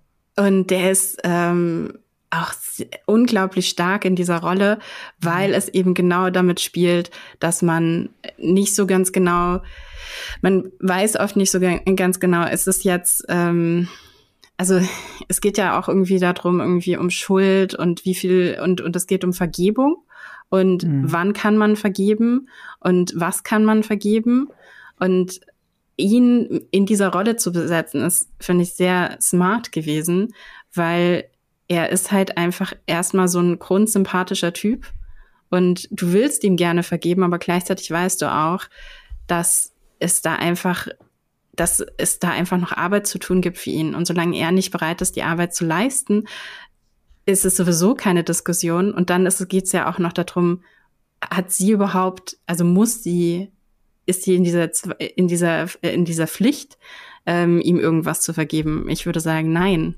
weil sie ist, äh, sie ist ihr eigener Mensch. Ne? Sie kann am Ende irgendwie tun und lassen, was sie will. Und diese Entwicklung zu sehen über zehn Folgen ist teilweise schmerzhaft und teilweise sehr leichtfüßig und sehr lustig auch. Also es gibt mhm. wirklich, wirklich sehr ähm, leichte Momente und die machen einem das dann umso, umso schöner, irgendwie diese Reise von ihr mitzugehen. Ja. Fabian, hast du es gesehen? Ich habe es leider nicht gesehen. Äh, ich habe natürlich auch mitbekommen, dass sie so besonders gut sein soll. Du hast es schon angesprochen, die hat drei Golden Globe-Nominierungen bekommen. Für? Das ist jetzt, äh, Moment. Weil, weil ich mich hier dann vielleicht um Hals und Kragen geredet habe, weil wenn die doch, also wenn die Darstellerinnen also, Nominierung gekriegt haben, nehme ich alles zurück. Also, sie war nominiert für die beste Miniserie, äh, beste Schauspielerin, ah, okay. äh, Margaret Qualley tatsächlich. Und beste äh, Nebendarstellerin. Aber bei den okay, Emmys nicht, ne? weil die Emmys, die waren nämlich auch schon. Und da sind sie nicht nominiert gewesen. Also sie waren für die Golden Globes nominiert und sie haben ähm, sie haben in den bei den meisten bei den meisten Awards haben sie gegen eine andere Serie verloren, gegen, über die wir auch noch sprechen werden. Ich, ich ahne welche. also ich, ich bin der Meinung, dass es trotzdem, also ich, ich habe diese andere Serie nämlich nicht gesehen, aber Margot Qualley, also wenn du dafür nicht einen Award kriegst, dann weiß ich nicht wofür. Weißt du, wenn das Meryl Streep gewesen wäre in der Rolle, hätte sie einen Award gekriegt. Das ist manchmal, fühlt sich das immer irgendwie falsch an. Weißt du, was ich meine? Es kommt halt immer drauf an, gegen wen du so antrittst in dem Jahr, ja. ne? Ja, aber meistens gegen Meryl Streep. ja, stimmt. gegen Meryl Streep oder gegen eine andere Kandidatin, von der wir eventuell später noch sprechen. ja, das stimmt, stimmt. Die wird auch sehr, sehr, sehr oft nominiert. Okay, ich sehe schon, wir sind auf der, auf der, auf der gleichen Seite. Fabian, ich bin mir sicher, die Serie wird dir gefallen. Alles klar. Also lass dich nicht davon abschrecken, dass sie dich auch runterzieht. Ja, Mensch, ich äh, das, das sieht man dann später bei meinem Platz eins, dass, äh, dass das ja mich nicht unbedingt abschreckt. Aber egal. Ähm, Laura, was ist denn dein Platz zwei? Kommen wir doch erstmal dazu. Mein Platz zwei ist, glaube ich, eine der ersten Serien, die ich dieses, nein, letztes Jahr, wir sind ja schon im nächsten Jahr, die ich letztes Jahr gesehen habe, komplett. Und ich habe sie über das Jahr hinweg dreimal gesehen. Hm. Ähm, und dementsprechend war klar, dass sie in meiner besten Liste landen muss. Es ist auch eine Miniserie. Und es ist tatsächlich eine MCU-Serie. Wer hätte das gedacht? Ähm, dass äh, eine MCU-Serie es in meine besten Liste schafft. Und zwar rede ich von WandaVision. WandaVision ist für mich ähm, eine so unglaublich tolle Charakterstudie darüber, wie man mit Trauer umgeht. Ähm, und sie ist unglaublich psychologisch und das fand ich so toll an dieser Serie. Ähm, ich würde jetzt jedem, der die Serie schon gesehen hat, empfehlen, ähm, ein Video von äh, Cinema Therapy auf YouTube dazu zu schauen über die Serie, wo sie mit einer ähm, Psychologin über maladaptive Tagträume reden. Mhm. Ähm, und das ist ja eben genau das eigentlich quasi, was, was in dieser Serie passiert. Wir erleben was passiert, wenn eine Superheldin ihr ganzes Trauma nicht mehr bewältigen kann alleine, auch keine Hilfestellung bekommt. Ne? Also weil, eh, soweit ich weiß, und vielleicht wäre das irgendwie mal ähm, die nächste Serie, die sie machen sollten, so ein ähm, hausinterner Psychologe für die Avengers, wäre, glaube ich, nicht so falsch. Ähm, und was dann passiert, wenn dann eben so eine Superheldin, die solche Kräfte hat, mit ihrem Trauma nicht mehr umgehen kann und wie das das Leben von anderen eben dann eben automatisch mit betrifft, ähm, indem sie alle in eben einen solchen äh, Tagtraum äh, mit reinzieht und leider auch alle an ihrem Schmerz teilhaben müssen. Ähm, Genau, also so viel dazu und ich glaube, ich glaube, dass äh, der der prägendste Satz der ganzen Serie fand fand ich äh, tatsächlich eine Aussage von Vision. Ähm, was an was ist denn eigentlich Trauer? Es ist doch nichts anderes als die andauernde Liebe. Und das hat mich so gekickt einfach. Mhm. Also ich muss sagen, ich habe, glaube ich, ich habe bei selten, vielleicht bei This Is Us, habe ich so viel geweint wie bei WandaVision. Mhm ich, mich hat die Serie unglaublich mitgenommen. Mich nimmt sie jedes Mal, wenn ich sie schaue, nimmt sie mich wieder mit. Und ähm, also es ist so, es ist einfach so äh, dramatisch, das anzuschauen. Und das aber alles eben in diesem Superhelden-Universum, das ähm, muss man der Serie erstmal nachmachen. Wie äh, bist, in welchen Beziehung stehst du denn zu der Figur Wanda? Weil, ähm, also um das mal vorwegzunehmen, ich habe die Serie nicht geguckt und ich glaube, ich werde sie auch nicht gucken, weil ich einfach, weiß ich, mit der Figur nicht so viel anfangen kann. Also ihr erster Auftritt ist ja in Avengers Age of Ultron, habe ich nicht gesehen. Und danach in Civil War habe ich auch nicht gesehen. Insofern kam die Figur für mich ein bisschen aus dem Nichts in Infinity War. Ähm, und deswegen bin ich auch nicht ganz so interessiert an dieser Figur. Wie war das denn bei dir, Laura? Ich fand die Figur tatsächlich von Anfang an unglaublich spannend, weil sie so eine leise Stärke hat. Also sie ist keine von denen von denen, die ganz vorne steht und trotzdem weißt du, dass da mehr dahinter stecken muss. Und du verstehst auch diesen, also dieser Schmerz, der immer wieder durchkommt. Ne? Also sie, sie hat, sie hat ihre Eltern verloren. Ähm, dann hat sie dann hat sie äh, ihren Bruder verloren direkt irgendwie in Age of Ultron. Ähm, dann diese Beziehung zu Vision, die sie so langsam aufbaut. Dann diese Dramatik da drin, dass Vision eigentlich ein ein, äh, eine Figur ist, die von demjenigen entwickelt wurde, der auch die Waffen entwickelt hat, mit dem ihre Eltern gestorben sind. Ähm, also da sind so viele, da sind so viele Schichten drin, die es bei anderen MCU-Figuren gar nicht so gibt. Und ich fand es immer sehr bedauerlich, dass eben diese ganzen, diese ganzen Schichten irgendwie bisher in den Filmen immer nur so als Neben, also es war so eine Side Story. Das hat man irgendwie, da gab es so zwei, drei Szenen mal dazu. Und ich muss auch sagen, die, die Chemie zwischen Paul Bettany und äh, Elizabeth Olsen ist so unglaublich greifbar, dass wenn du dann zum Beispiel in äh, ähm, war das in Infinity War?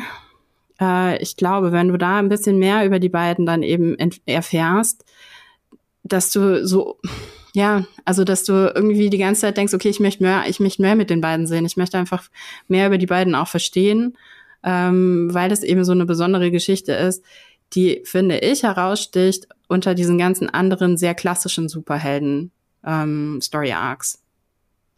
Und man darf auch nicht, und, und, äh, und sie ist natürlich auch mega spannend, weil in ihr lauert halt einfach auch eine Antagonistin. Und ich meine, ja, sieht man ja schon irgendwie daran, dass normalerweise ich immer Loki als meinen mein Lieblingshelden äh, bezeichne. Ich mag halt einfach diese, diese komplexen Charaktere, ne? Also da, da wo die Antagonisten irgendwie noch mal unter der Oberfläche brodeln und du nie so mhm. ganz genau weißt, okay, wann bricht das eigentlich raus? Wann schlägt es um? Mhm. Wann wann sind wir uns, also wir können uns hier nicht sicher sein. Ja. Das Markus. ist auf jeden Fall das Spannende in Wunder. Ja. Marco, ähm, was denkst du denn? Ich finde die ersten Folgen alle fantastisch. Also so, super spannend, äh, kreativ, witzig, hat mich immer abgeholt.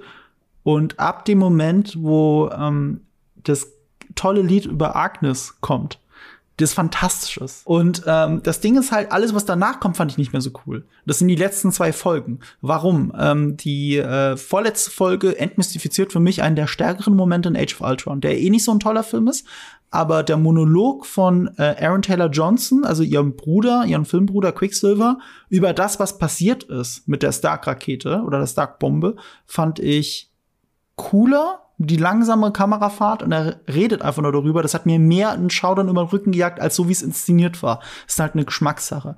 Ähm, und das zweite ist, ich finde, du hast absolut recht. Das Geile an der Serie ist, es ist über Trauerbewältigung. Und was mich so ärgert am Ende der Serie ist, dass es doch nicht, also dass es in diese alte MCU-Problem reinfällt. Ja, tot, aber nicht wirklich tot. Und, und das mhm. ist so, weißt du, bei, bei einer Serie, wo es wirklich um Trauerbewältigung geht. Bis dahin hat's mich gecatcht und gefesselt. Und dann dieses offensichtliche MCU-Tür aufmachen. Ja, Tod heißt ja nicht unbedingt tot. und, und, und Leben ist ja manchmal nur eine Definition. Und es gibt ja immer Hoffnung und sowas. Oder, oder was auch immer. Und das ist, das ist wirklich so, Fickt euch, habe ich mir da gedacht. Ihr macht mir gerade die ganze Serie kaputt. Das war fantastisch bis dahin. Und mhm. dann haben sie es in zwei Folgen abgebaut. Und das ärgert mich so das mir Hoffnung gibt, ist, Doctor Strange 2 wird darauf aufbauen. Und ich bin gespannt, wie es da weitergeht. Vielleicht kriegen sie da den Turnaround. Mhm. Da wollte ich auch gerade ansprechen, ne? Also diese Szene im Teaser von Doctor Strange 2, wo sie da eben auch direkt irgendwie einsteigt mit irgendwie, ich habe super vielen Menschen wehgetan. Ähm, mhm. Und eigentlich auch erwartet, dass er jetzt darüber sprechen will. Ähm, und er aber scheinbar dann ähm, noch andere Sachen vorhat mit ihr. ähm, aber ich fand, ja, also ich gebe dir auf eine gewisse Art und Weise recht, aber auf der anderen Seite darf man auch nicht vergessen, dass die Vision insgesamt jetzt schon dreimal sterben lassen haben. Ne? Ja, das macht sie ja noch schlimmer. das ist ja das Ding, was ich meine. Das ist ja, ja also, also, also der Tod von Vision in Infinity War. Weißt du, ich habe eh schon, was mir an Infinity War aufregt, ist, dass ich wusste, dass keiner von denen tot ist. Und dann ist nicht mal Vision tot. Nicht mal der. Ich dachte wenigstens der, egal wie sie in der Zeit rumdrehen und was sie dann noch mal, noch mal schnippen, wenigstens Vision ist tot. Und dann kommt WandaVision. Und dann hat's WandaVision geschafft, mir das wieder schmackhaft zu machen, wie sie es gemacht haben. Und dann kommen sie wieder mit der Nummer um die Ecke. Ich habe wirklich gedacht, ich schmeiß gleich die Fernbedienung aus dem Fenster. Mhm. So dieses Inkonsequenz vom MCU, das macht mich so fertig, weil das das hindert für mich eine eine richtig fantastisch gestartete Serie daran, wirklich fantastisch zu bleiben. Aber das ist Geschmacks. Mhm, Vielleicht ja. retten sie es noch. Ich muss sagen, also mich hat das am Ende dann nicht so gestört, weil ich trotzdem in dieser in dieser Abschiedsszene, in dieser Trauer mhm. so gefesselt war ähm, weil es ja auch eine bewusste Entscheidung dann eben von ihr war. Ne? Also sie musste dann, sie ja. muss loslassen ne, am Ende. Ich weiß, was du meinst. Und, Und ich habe mich an der Stelle nur aufgeregt, weil ich war schon rausgerissen. Ich war schon im, mm. er ist ja nicht wirklich. Also, das ist ja, das, da war es ja schon klar. Und, und das ärgert mich immer noch. Also wenn ich nur drüber nachdenke, ärgert es mich. Mhm. Aber okay, gut. Ähm, vertane Chance für mich, aber äh, weißt du, wir kommen aus dem gleichen Hintergrund. Diese Trauerbewältigung, die die Serie zeigt und wie sie sie zeigt und wie sie das macht, ist fantastisch. Und deswegen Trauer. Ich will auch Trauer. Ich will auch, dass Leute traurig sein dürfen. Ja.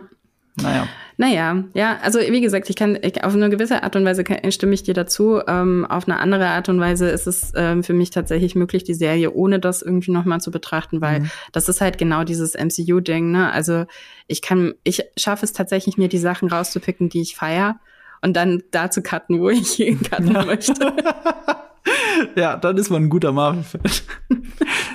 Dann machst du alles richtig. Das, äh, du machst es dann besser als ich. Fabian, wie war's denn bei dir? Was ist deine zweite Serie? Ich versuche schon die ganze Zeit eine Überleitung hinzubekommen, aber mein Gehirn mag nicht. Jetzt habe ich eine schlechte Überleitung einfach, gemacht, das muss reichen. Genau, einfach, also mein zweiter Platz ist Shadow and Bone. Und die Netflix-Serie, die hat mich total überrascht. Also die kam total aus dem Nichts für mich. Die basiert auf zwei Buchreihen des Grishaverse der amerikanischen Autorin Leigh Bardugo. Und die Geschichte spielt in einer vom Krieg zerrissenen Welt. Darin gibt es die Schattenflur, eine gewaltige dunkle Wolkenwand, die das Land durchtrennt und tödliche Bestien beheimatet, sodass eine Durchquerung fast unmöglich ist. Und Grishas sind in diesem Universum besondere Menschen, die Elemente manipulieren können, so ein bisschen so wie die Aes Sedai aus Das Rad der Zeit. Und eine Legende sagt, dass eine Sonnenkriegerin kommen wird, die Sonnenlicht beschwören und die Schattenflur endgültig vernichten kann. Aber eine solche Grisha hat es bislang noch nicht gegeben. Es klingt jetzt alles sehr fantasyhaft und das Besondere an der Serie ist aber, dass es kein 0815 Mittelalter-Setting hat. Also die Autorin Bardugo hat sich für das Land Ravka am Zarenreich Russland orientiert, was also dem Ganzen schon mal einen ganz coolen Look gibt. Und ähm, ja, also das war tatsächlich, also Netflix hat ja bei viel, hat so, hat ja vieles versucht im, im vergangenen Jahr, hat ja viele Serien gestartet, auch viele Fantasy-Serien. Ähm, vieles hat nicht so funktioniert. Und deswegen bin ich äh, immer so ein bisschen skeptisch, wenn, wenn Netflix mal wieder irgendwie so das große, die große neue Fantasy-Serie rausbringt. Aber bei der war ich tatsächlich von Anfang an überzeugt. Also es liegt sowohl irgendwie an der Geschichte, die ich spannend fand, es liegt an den Figuren, die alle richtig cool sind. Die haben alle, es sind alles sehr junge Schauspielerinnen und Schauspieler und die haben alle eine tolle Chemie miteinander. Und ähm, auch so von der Inszenierung. Also ähm, dadurch, dass es halt nicht im Mittelalter spielt, sondern ein relativ modernes Setting ist, denke ich, vermute ich mal, können sie dann auch, müssen sie nicht ganz so viele ähm, Kulissen selber aufbauen, sondern können da auf bei der Produktion auf Bestehendes ähm, aufbauen. Und deswegen ähm, haben sie da auch mehr Möglichkeiten. Und das, äh, also die Serie sieht einfach fantastisch aus, ähm, hat ein für mich sehr unverbrauchtes Setting und hat mir einfach Spaß gemacht. Laura, ich weiß, du hast die Serie auch gesehen und deswegen hat es mich ein bisschen überrascht, dass die nicht bei dir in deiner Top 3 ist. Warum nicht? Irgendwie ist sie dann doch nicht so hängen geblieben. Also ich habe ja sogar ein Video ähm, für, für unseren Kanal über die Serie gemacht mhm. Ähm, und hatte dafür dann eben auch die Bücher gelesen, äh, beziehungsweise mir angehört. Ähm, gelesen und angehört, ähm, teils, teils. Und ich glaube, also wo ich dir zustimme, was mich auch absolut mit abgeholt hatte, war eben diese, diese Dynamik zwischen den Schauspielern, Schauspielenden. Die waren unglaublich, also die sind immer noch irgendwie auf Instagram, siehst du halt einfach, die sind echt eine ne geile Gruppe irgendwie so. Also die haben einfach, die haben äh, Spaß miteinander und das merkst du einfach der Serie an. Und das ist, finde ich, cool. Und wo ich dir auch zustimme, ist, ich also es gibt ja wirklich keine Diskussion, die ich mehr hasse als die Diskussion Fantasy und Mittelalter. Also wenn irgendjemand ankommt und sagt, ja, aber Mittelalter war immer alles anders ähm, und es war so und so, dann könnte ich jedes Mal aus dem Fenster springen, weil ich mir denke, ja, aber es ist doch Fantasy. Da sind Drachen. Es gab keine Drachen im Mittelalter. Also können wir bitte diese ganze Realitäts, diesen Realitätsabgleich mal irgendwie äh, besonders irgendwie auf eine andere Art und Weise irgendwie betrachten. Aber weil ist das nicht eh Steampunk auch? Es ist, genau, also Dann es ist, ist ja so ein eh bisschen. noch mehr möglich. Genau, es ist eh, genau, also es ist so ein bisschen, also sie nennt es Zarpunk. Ach, Ähm, stimmt, ja, stimmt, ja. das war die USP davon. Genau. Ja. ähm, und das finde ich cool, weil es ist wirklich was anderes und ich finde auch diese ganzen, den, den Aufbau, die, den, die Mystery in der Serie macht Spaß. Natürlich spielt sie mit den gleichen Elementen wie andere, wie andere Fantasy-Serien auch, aber es war auf jeden Fall, es war anders, so ein bisschen, ne? Also es hat Spaß gemacht, das anzuschauen.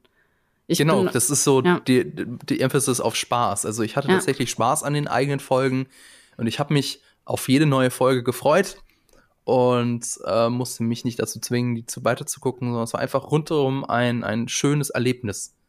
Marco, hast du die Serie auch geguckt? Nee, aus gutem Grund nicht. Also ich Nee. habe wirklich gar keinen Bock. Ähm, nee, also mich hat der Trailer schon irre abgeturnt, aber ich möchte eine andere, ich möchte, also also darauf will ich eingehen und ähm, auf den Punkt, den Laura gerade gesagt hat, mit äh, dafür hast du es schon auch wieder zu sehr vergessen, ne? Es ist nicht wenig hängen geblieben. eine gute Freundin von mir, und ich tut mir leid, dass ich dich jetzt von den Bus schmeißen muss, Bibi, falls du das hörst, die, die ist großer Fan von einem der Hauptdarsteller, Ben Barnes, ist glaube ich. Ben Barnes. Und ähm, alleine deswegen wollte sie die Serie gucken. Und sie lässt da auch keine Coming-of-Age-Geschichte normalerweise aus, beziehungsweise Fantasy-Roman, also ich, ich will jetzt nicht Twilight unterschieben, aber ich wette, sie hat Twilight gelesen. Dafür muss ich nicht groß nachdenken. Und äh, da fällt das ja auch mit rein. Und dann bin ich auch immer vorsichtiger, ne, ob es den Trash-Faktor von Twilight erreicht oder nicht. Also ich meine, das muss schon passieren, damit ich mir das angucke. Und bei äh, Shadow and Bone ist es so, sie hat sich das angeschaut und irgendwann schreibt sie mir zurück, ich mir fällt jetzt das auf, dass ich das Buch gelesen habe. Das war so, es das heißt natürlich auf Deutsch komplett anders, ne? Und äh, das war halt so weit auch weg von der Romanvorlage, dass sie erst mitten in der Serie kapiert hat, dass sie das alles kennt. Also, oder eben nicht kennt, weil es eben so weit weg, weg davon war. Das ist das eine Ding mit dem, was bleibt eigentlich davon hängen. Also ich behaupte auch, sie hat aus dem alten Roman sehr viel wieder vergessen und äh, deswegen hat es ein bisschen gedauert. Und das andere ist, ich kenne Ben Barnes. Ich war äh, auf der CCXP, habe ich ihn eine halbe Stunde, Stunde interviewt. Das war ein sehr nettes Gespräch. Ich kannte ihn eigentlich, ich kenne ihn nur von einer Sache, nämlich Westworld. Da spielt er eine kleine Nebenrolle. Er ist der, ähm, der Schwager der einen Hauptfigur aus dem einen Handlungsstrang, der ihn mit nach Westworld nimmt ohne jetzt zu viel zu spoilern zu wollen. Das ist Ben Barnes. Und Ben Barnes ist jemand, ich saß ihm auch gegenüber und er ist wirklich so perfekt, wie er also in echt ist er genauso perfekt, wie er im Fernsehen aussieht. So, der Mann hat keine Pickel, keine Haut oder halt gar nichts. Es sieht aus, als hätte man ihn sich irgendwie als als als keine Ahnung äh, als als als Sextoy gezüchtet für die Zukunft so als Roboter so wie Jude Law in äh, künstliche Intelligenz der Mann kann nicht echt sein so ist irgendwie merkwürdig ich ich weiß auch nicht also der ist nett super freundlich wie es halt immer bei solchen Schauspielern ist, aber gleichzeitig habe ich das Gefühl, der muss Kinder im Keller quälen oder sowas. Irgendwas, irgendwas stimmt da nicht. Der ist irgendwie komisch. Und ich gucke den Trailer von Shadow of Bones und ich schwöre bei Gott, ich habe nichts davon gesehen, ich habe nichts gelesen davon, aber ich calle, was der große Twist der Handlung ist. Nur anhand des Trailers, nur anhand von Ben Barnes, ohne dass ich es gesehen haben muss. Und damit ist es halt für mich irgendwie schon tot bevor ich es geguckt habe. Sorry, dass ich das jetzt ein bisschen. Ja, und dass okay, du das über Arcane gewählt hast, Fabian, das, das verstehe ich jetzt gerade nicht. Ja, ganz kurz nur, aber ich glaube, es gibt einen Grund, warum, warum äh, deine Freundin Bibi das nicht wiedererkannt hat. Es hat was damit zu tun, dass die eben wirklich zwei Romanreihen von der gleichen Autorin von Liba Dugu miteinander kombinieren. Zwei grundverschiedene Romanreihen, oder was?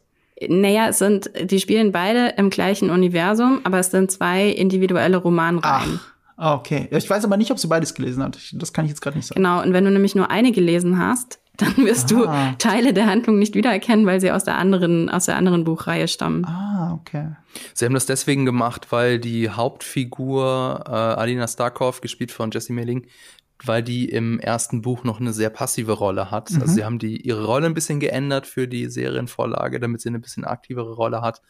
Ähm, aber sie wollten es auch noch ein bisschen aufbrechen ähm, und haben deswegen die, äh, die Geschichte von diesem, von dieser Diebesbande mit eingeflochten. Äh, fand ich aber ganz gut, aber ich bin eben deswegen auch sehr gespannt auf die zweite Staffel, denn äh, dieser Twist, von dem du gesprochen hast, Marco, der hat sich dann da ja da in der zweiten Staffel ja erledigt und dann äh, kann dann eine Figur frei spielen quasi. Ja, und erst vor kurzem hat Netflix auch den Beginn der Produktion von Shadow and Bone Staffel 2 bestätigt. Mhm. Aber nach Angaben von What's on Netflix soll die Produktion bis Juli 2022 dauern. Also wir werden die zweite Staffel frühestens, frühestens im Winter zu sehen bekommen, wahrscheinlich erst 2023. Ja.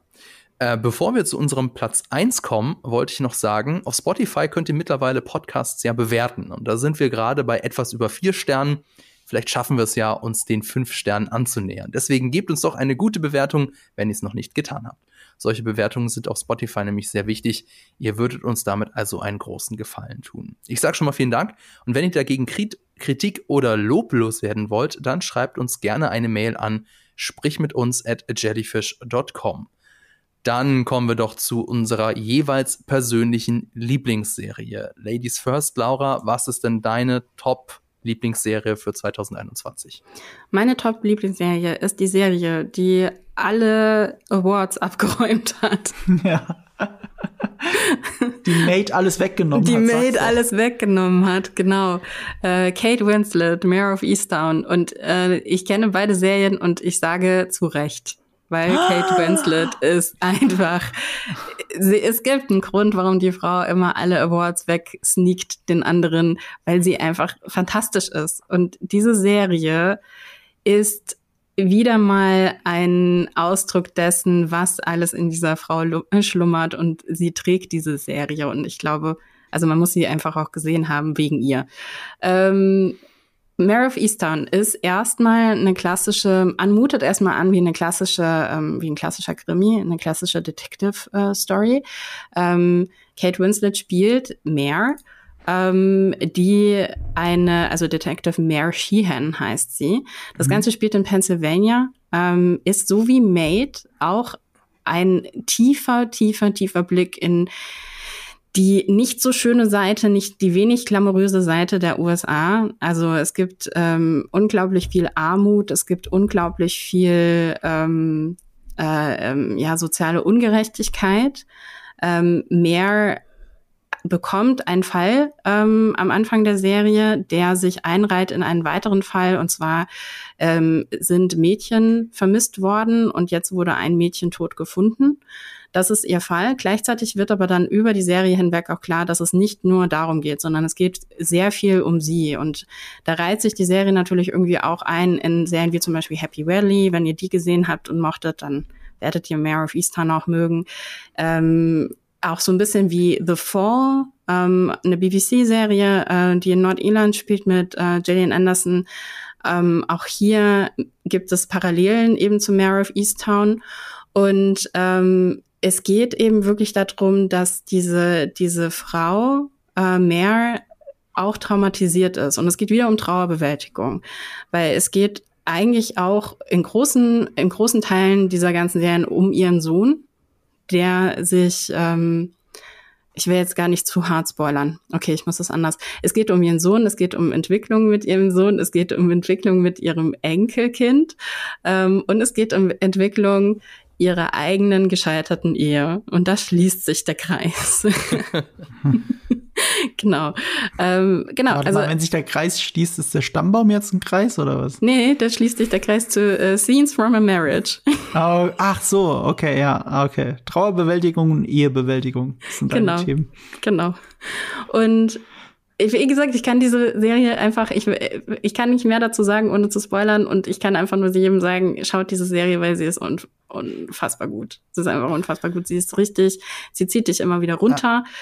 Und sie, sie hat aber trotzdem krasse, krasse, insightful mhm. Szenen. Also, ja. Äh, ich habe direkt eine Frage dazu. Also ja. diese Serie habe ich krass auf meiner Watchliste, seit ich gehört habe, dass sie überall bei den Awards nominiert ist und überall das Beste überhaupt des Jahres sein soll. Ich habe mir überlegt, nur dafür das Sky Ticket wieder zu holen tatsächlich. Äh, vielleicht mache ich es auch. Ähm, hilft mir das einzuordnen. Ich habe sogar am Anfang verstanden, es hieß, ich habe immer verstanden Mayor of Easttown. Ich dachte, ja, okay, Bürgermeister von Easttown macht irgendwie Sinn. Und dann Mayor, okay, jetzt weiß ich gar nicht mehr, worum es geht. Ich habe mir auch nie einen Trailer angeschaut. Ähm, jetzt sag du mir bitte, was ist das jetzt für ein Genre? Dass es nämlich so eine Detektivgeschichte ist, habe ich jetzt auch gerade zum ersten Mal gehört. Es ist eigentlich ein Drama. Also es ist ganz klassisch okay. ein Drama, eine Drama-Miniserie, die gepaart ist mit Mystery und Krimi. Mhm. Mit Mystery auch. Hm. Hättest du irgendeine vergleichbare Serie, nur dass mir ein Happy Valley. Happy Valley oder ah, eben, ähm, wie hieß denn denn nochmal die mit in England spielende am Strand, wo am Strand mit ja, äh, hier äh, Broadchurch. Broadchurch, genau. Die habe ich gesehen, die ist super. Genau, okay, die erste okay. Staffel, die erste Staffel von Broadchurch. Ich habe auch nur die erste Staffel gesehen. Ja, okay. Dann die erste Staffel von Broadchurch damit und von der und von der Atmosphäre her finde ich kann man es sehr gut vergleichen mit ähm, skandinavischen Serien. Also Aha. so ein bisschen Kommissarin Lund, ah. die Brücke. Ähm, ja. ja. Hey, cool. Also ich habe die Serie übrigens geguckt, Stimmt. nachdem oh. Laura mich da so mir da so den Mund wässrig gemacht hat und äh, ich gehe da mit allem d'accord, was du gesagt hast. Es ist wirklich eine fantastische Serie. Äh, Kate Winslet spielt super, alle spielen super. Mhm. Was habe ich auch tatsächlich in, in nicht in jeder Serie so das Gefühl, dass da, dass ich tatsächlich jetzt irgendwie einen Ausschnitt aus dem echten Leben äh, sehe. Also alle Dialoge sind so toll geschrieben und auch toll geschauspielert, dass sie tatsächlich so wie aus dem Leben genommen sein könnten. Das, also wirklich, das macht die Serie richtig toll. Ähm, warum ich sie nicht in meine Top 3 reingenommen habe, deswegen würde ich dir da ein bisschen widersprechen, Laura. Für mich ist es trotzdem eine Standard-Krimiserie. Und sie hat auch nicht die weltbeste Inszenierung, würde ich mal sagen. Sie ist richtig, richtig gut, aber so für mich fehlt da so das, das gewisse Etwas, was zum Beispiel so eine Serie wie Shadow and Bone hat, wenn du verstehst, was ich mhm, meine. Okay. Ja. ja, für mich ist dieses gewisse Etwas Kate Winslet. Okay. Fair enough. Okay, verstehe. Marco, was ist denn dein Platz 2? Ich habe immer noch Probleme mit äh, Kate Winslet zu verzeihen, dass sich mit Leonardo DiCaprio nicht einfach abgewechselt hat oder ein bisschen Platz auf der Tür gemacht hat. Das ist äh nee, äh, was äh, mein Platz 1 war. Ja, Entschuldigung, ich habe Platz 2, ich habe Pla meine Platz 1. Mein ja, Platz 1. Ähm, das ist die zweite blutige Serie, die ich habe, nach, äh, was war mein, was mein dritter Platz mal Squid Game. Mhm. Jetzt müsst ihr mir sagen, was die Gemeinsamkeit von all meinen drei Serien ist. Ich, ich weiß nämlich nicht. Äh, wir haben über die Serie gesprochen in einem ausführlichen Podcast hier bei Die Quadrataugen. Da findet ihr ihn auch. Ähm, es geht um Invincible. Der Überraschungshit dieses Jahr, mit dem ich überhaupt, ne, den hatte ich null auf dem Schirm bis äh, ich gesehen habe, dass das Ding auf Twitter steil geht. Und okay, warum? Okay, von den The Boys-Machern. Ich persönlich finde The Boys gar nicht mal so geil. Und dann bin ich bei Invincible gelandet und äh, ich liebe, liebe, liebe diese Serie. Ich glaube, die letzte Folge hat auch eine unfassbare Wertung auf IMDb mit 9, irgendwas, irgendwas, also ganz weit oben, äh, mit bei den besten Folgen, die jemals gemacht worden sind. Und völlig verständlich für mich. Ich, äh, für mich als Superhelden-Fan ist es wirklich so ein die perfekte Mischung aus das, was Superhelden auch aus unserer Kindheit ausmachen, aus Comicbüchern, aus alten Zeichentrickserien, was den Stil angeht und so, und dem, was die Dekonstruktion der Superhelden in der Moderne angeht. Ob es jetzt Watchmen ist, ähm, sowohl die Serie als auch das alte Comicbuch oder der äh, letzte Film, ähm, oder auch The Boys oft nur sein will. Ich finde The Boys gar nicht mal so geil, obwohl es von den gleichen Machern ist. Ähm, und vom gleichen Comic-Autoren ist. Äh, nee, warte mal, ist es vom gleichen? Nee, das ist nicht vom gleichen Comic-Autoren, sorry wenn ich es falsch sagen. Äh, Robert Kirkman war, glaube ich, der Autor von Invincible. Der hat auch äh, The Walking Dead gemacht. Damit ist er groß geworden und die Serie hat er ja teilweise als Showrunner begleitet. Ähm, hier Invincible äh, ist aber ein Meisterwerk, so wie es jetzt da ist. Große Überraschung auch, lief auf Amazon Prime und eine zweite Staffel wird folgen, mindestens. Ich habe die Comics mittlerweile hier liegen. Das erste Staffel ist eins, fast eins zu eins, nicht ganz. Das erste, der erste Comicband tatsächlich. Und äh, deswegen wären theoretisch möglich, ich glaube, sieben oder acht Staffeln oder sowas. Ich weiß gerade nicht mehr, wie viele Comicbände es sind. Es sind so Gesamtausgaben. Und wenn jede Gesamtausgabe ein, einer Staffel ähm, äh, eine Staffel ist, dann äh, müssten es sieben Staffeln werden. Und ich hoffe, hoffe, hoffe, dass das passiert. Genau, du hast schon gesagt, über Invincible haben wir ja schon mal in diesem Podcast geredet. Hört auch gerne mal in die Folge rein. Äh, du hast es mit, äh, gesagt, so ein bisschen mit The Boys verglichen bei The Boys fehlt mir so ein bisschen die Menschlichkeit. Also ich sehe das, glaube ich, so ähnlich wie du. Ich, ich erkenne ja auch so die Genialität in der Serie. Äh, sie, ist, sie ist eben bitterböse, so dieser Satire-Ansatz, dieser Meta-Ansatz. Ähm, es ist auch sehr erfrischend und ist mal was anderes. Aber um dann wirklich auch um Staffel um Staffel mir das weiterhin anzugucken, äh, dafür ist es mir irgendwie zu anstrengend. Und diese Menschlichkeit, die gibt's eben in Invincible. Da hast du ähm, auch ganz unterschiedliche Figuren und alle sind eben sehr interessant und alle haben aber auch eine gewisse Menschlichkeit und äh, deswegen hab, hat mir Invincible sehr viel mehr Spaß gemacht, muss ich tatsächlich sagen. Ich Laura, ich vermute mal, ich muss nicht, ich muss nicht Doch, raten, du hast nein. was? Was? Was? What? Also Invincible, ich habe Invincible als erstes gesehen von euch und ich habe oh, Marco gesagt, sorry. schau Invincible, du wirst es lieben. okay, Entschuldigung.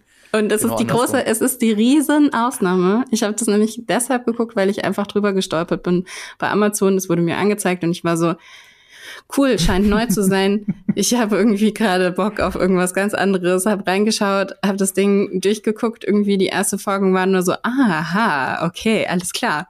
Und habe noch weitergeguckt, bin aber dann irgendwann wieder rausgefallen, weil es mich dann am Ende doch nicht so hart gecatcht hat, weil ich nämlich, und da spreche ich, widerspreche ich euch, ähm, die Serie könnte irgendwie noch progressiver, die irgendwie, irgendwie noch krasser sein. Ich weiß nicht warum. Also ich fand einfach, es hat mich irgendwie dann doch, also ich habe immer wieder zwischendrin gedacht, so, ja, okay, ich weiß, worauf ihr hinaus wollt, ich weiß, was, was für einen Subtext ihr da jetzt noch einbaut. Ich weiß auch, also ich verstehe irgendwie, welche gesellschaftliche Aussage ihr treffen wollt und trotzdem, ähm, das könnte noch smarter sein. Na gut, ob das jetzt smarter sein könnte oder nicht, weiß ich nicht. Dazu bin ich nicht smart genug, aber äh, ich verstehe, was du meinst. Also deswegen ist die Serie auch nicht bei mir. Äh, also ich hätte sie eventuell, wenn Marco sie nicht mit reingenommen hätte, hätte ich sie vielleicht auch in meine Top 3 genommen, aber auch nicht irgendwie auf den Platz 1. Denn sie hat einen unfassbar starken Anfang und ein unfassbar starkes Ende. Marco, du hast es schon gesagt, mit IMDb, mit mhm. 9, irgendwas auf IMDb. Aber so in der Mitte nähert es sich so sehr gefährlich dem Standard-Soap-Genre äh, an.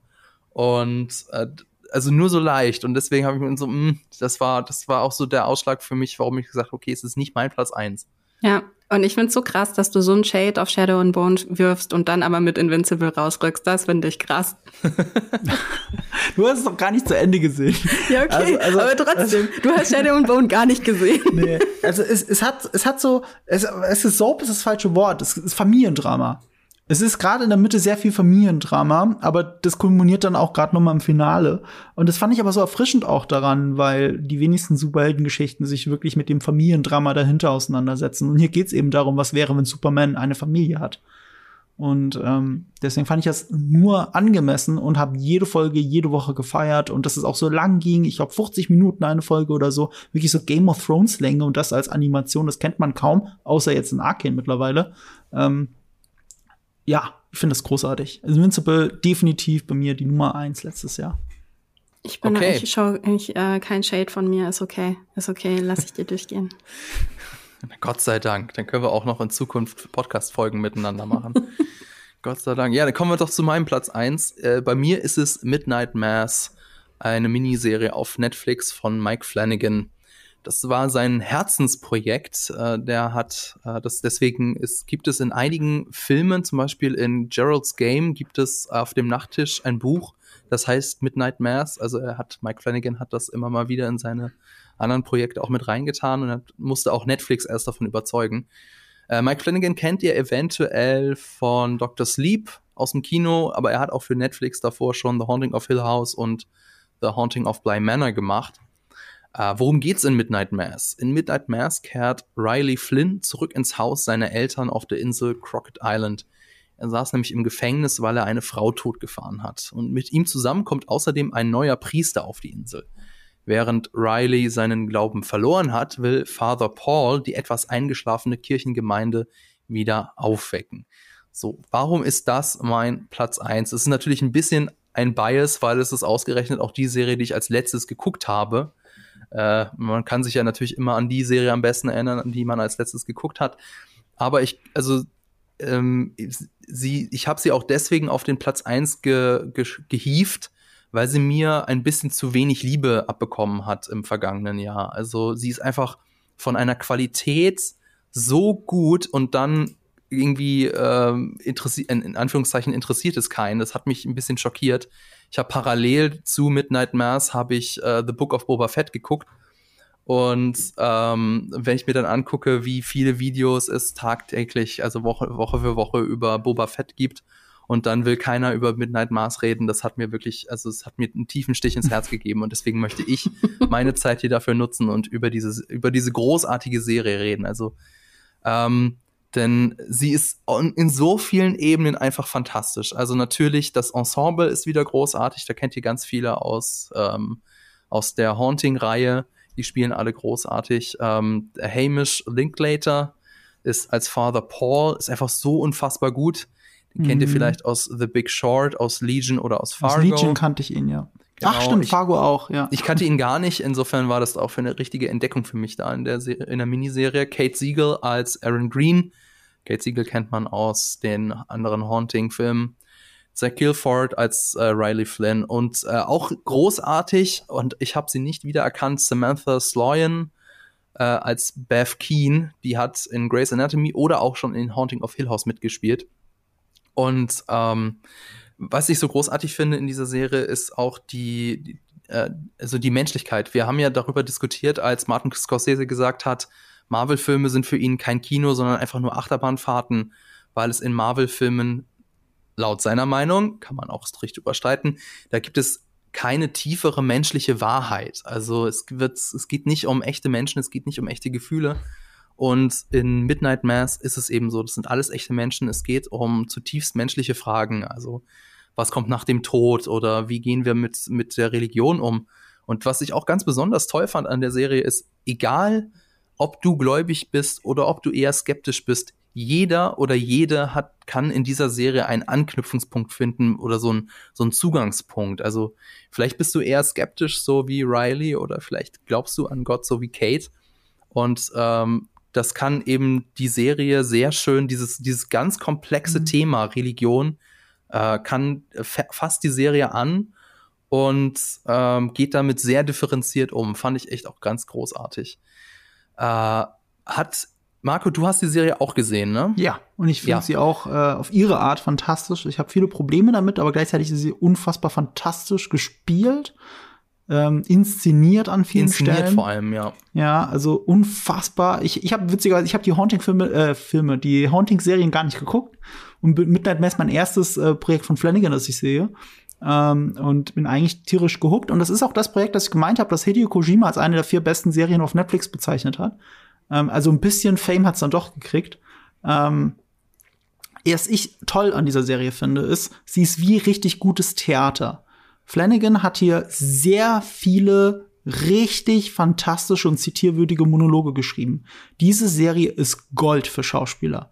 Und du kannst einzelne Szenen nehmen und die könntest du als das Vorsprechen-Video für den Rest des Lebens für den Schauspieler nehmen. Das mhm. ist einfach so. Also für Filminteressierte, auch Filmschaffende würde ich sagen, auch ich habe viele Probleme mit Midnight Mass, aber alleine deswegen, wie Schauspieler hier inszeniert sind, welche Monologe sie kriegen, das lohnt sich nur deswegen schon anzuschauen. Wirklich. Das Problem ist, es sind so viele Monologe. Ich bin bei jeder Folge mehrfach Tode gestorben. Nicht nur die Figuren in der Serie, sondern ich auch. Weil er schreibt einen geilen Monolog nach dem anderen. Und ja. denkst du, jetzt haben die doch ihren Punkt. Und dann irgendein Monolog dazwischen, noch einer und dann kommt wieder der, dann kommt die gleiche, äh, der gleiche Raum, die gleichen zwei Figuren und sie führen wieder einen Monolog. Also eigentlich ist es ein Dialog, aber jeder ja, führt einen Monolog und es geht dann 15 Minuten. Ich glaube, ich weiß, wirklich, man stirbt dabei. Ich musste ja, mich so zusammenreißen, nicht ans ja. Handy zu gehen. Ja, okay, das ist tatsächlich die Szene, die so die Break it or make it.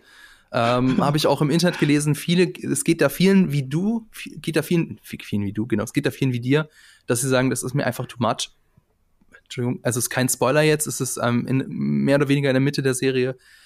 Äh, die beiden Hauptfiguren Kate und äh, Riley, die sitzen sich gegenüber und fragen sich, was passiert, wenn du stirbst. Und jeder mhm. beantwortet die Frage auf seine Art und Weise in einem Monolog. Ähm, das finden viele doof und ich kann es auf der einen Seite verstehen, weil es sind halt wirklich mal eben so zwei, fünf Minuten Monologe direkt aneinander. Ich finde es aber, also zum einen ist es halt einfach eine, auch eine, eine krass interessante Frage, weil ja. das ist, also was, was passiert, wenn du stirbst? Das ist das letzte große Mysterium der Menschheit. Und jede Figur findet auf, für sich eine eigene Antwort darauf, die für sich so interessant ist, dass ich ihr gerne zuhöre. Dann mhm. ist es außerdem noch gut gespielt. Und was ich aber auch noch mal sagen würde, ich habe im Internet, es ist jetzt, äh, auf YouTube, es, es, tut mir jetzt ein bisschen leid, habe ich ein Essay von jemandem gesehen, der gesagt hat, also das ist wirklich furchtbar. Und warum hat denn Mike Flanagan daraus keinen Dialog gemacht, also ein Streitgespräch? Mhm.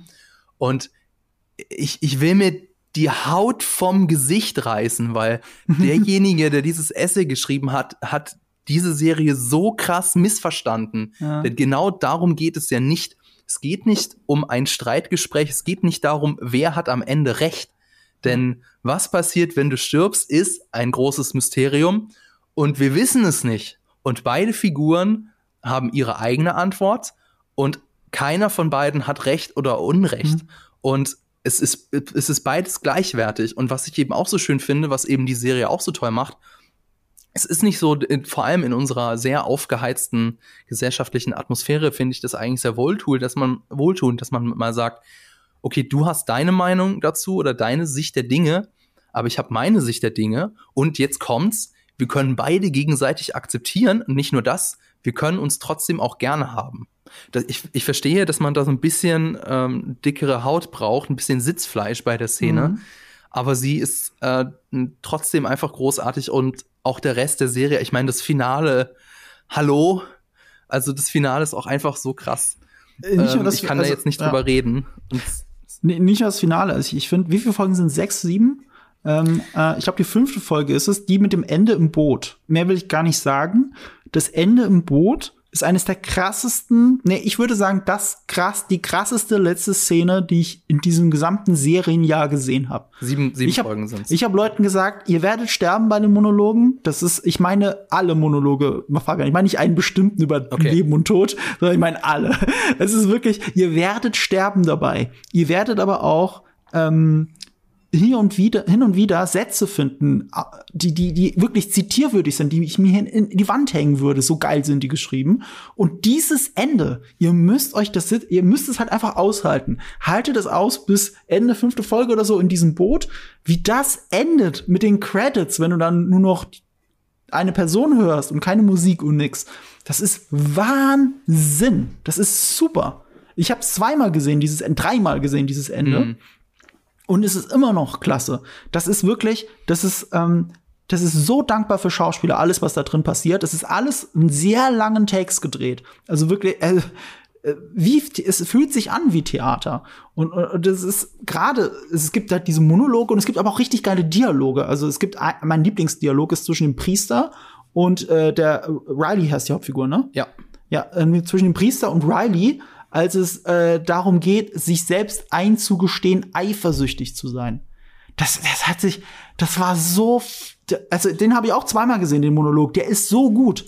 Es ist unfassbar. Man muss es gesehen haben. Ähm, ich habe nur eine andere Ansicht als du. Ich Ja. finde, diese Serie geht nicht differenziert an Religion ran. Im Gegenteil, ich finde, sie ist zutiefst kirchenkritisch. Also vielleicht agnostisch, so nach Das dem Motto, es könnte ja Gott Dinge. geben. Religion und Kirche sind zwei verschiedene Okay, Dinge. okay. Oh, aha. Ich glaube, es ist auch religionskritisch, ehrlich gesagt. Aber okay, sagen wir kirchenkritisch auf jeden Fall. Und zwar massiv. Aber das feiere ich ehrlich gesagt an dieser Serie. Aber da kommen wir auch wieder bei den Schwächen an, weil ein geiler inszenatorischer Trick dieser Serie ist, ähm, dass es Kirchenmusik die ganze Zeit als Score gibt. Da läuft Kirchenmusik. Und sie wird dann sehr oft in einen Kontrast gesetzt, der äh, der eigentlichen Intention dieser Musik völlig äh, entgegengesetzt ist. Und, und das ist, das ist so spannend. Und in der letzten Folge, die du gemeint hast, ja, krasses Finale, super viel Plot Convenience, weil warum sollte man das tun, was die da am Ende tun, aber egal. Und dann kommt zu dieser epische Montage mit der Kirchenmusik und dem Chor, glaube ich, sogar noch im Hintergrund.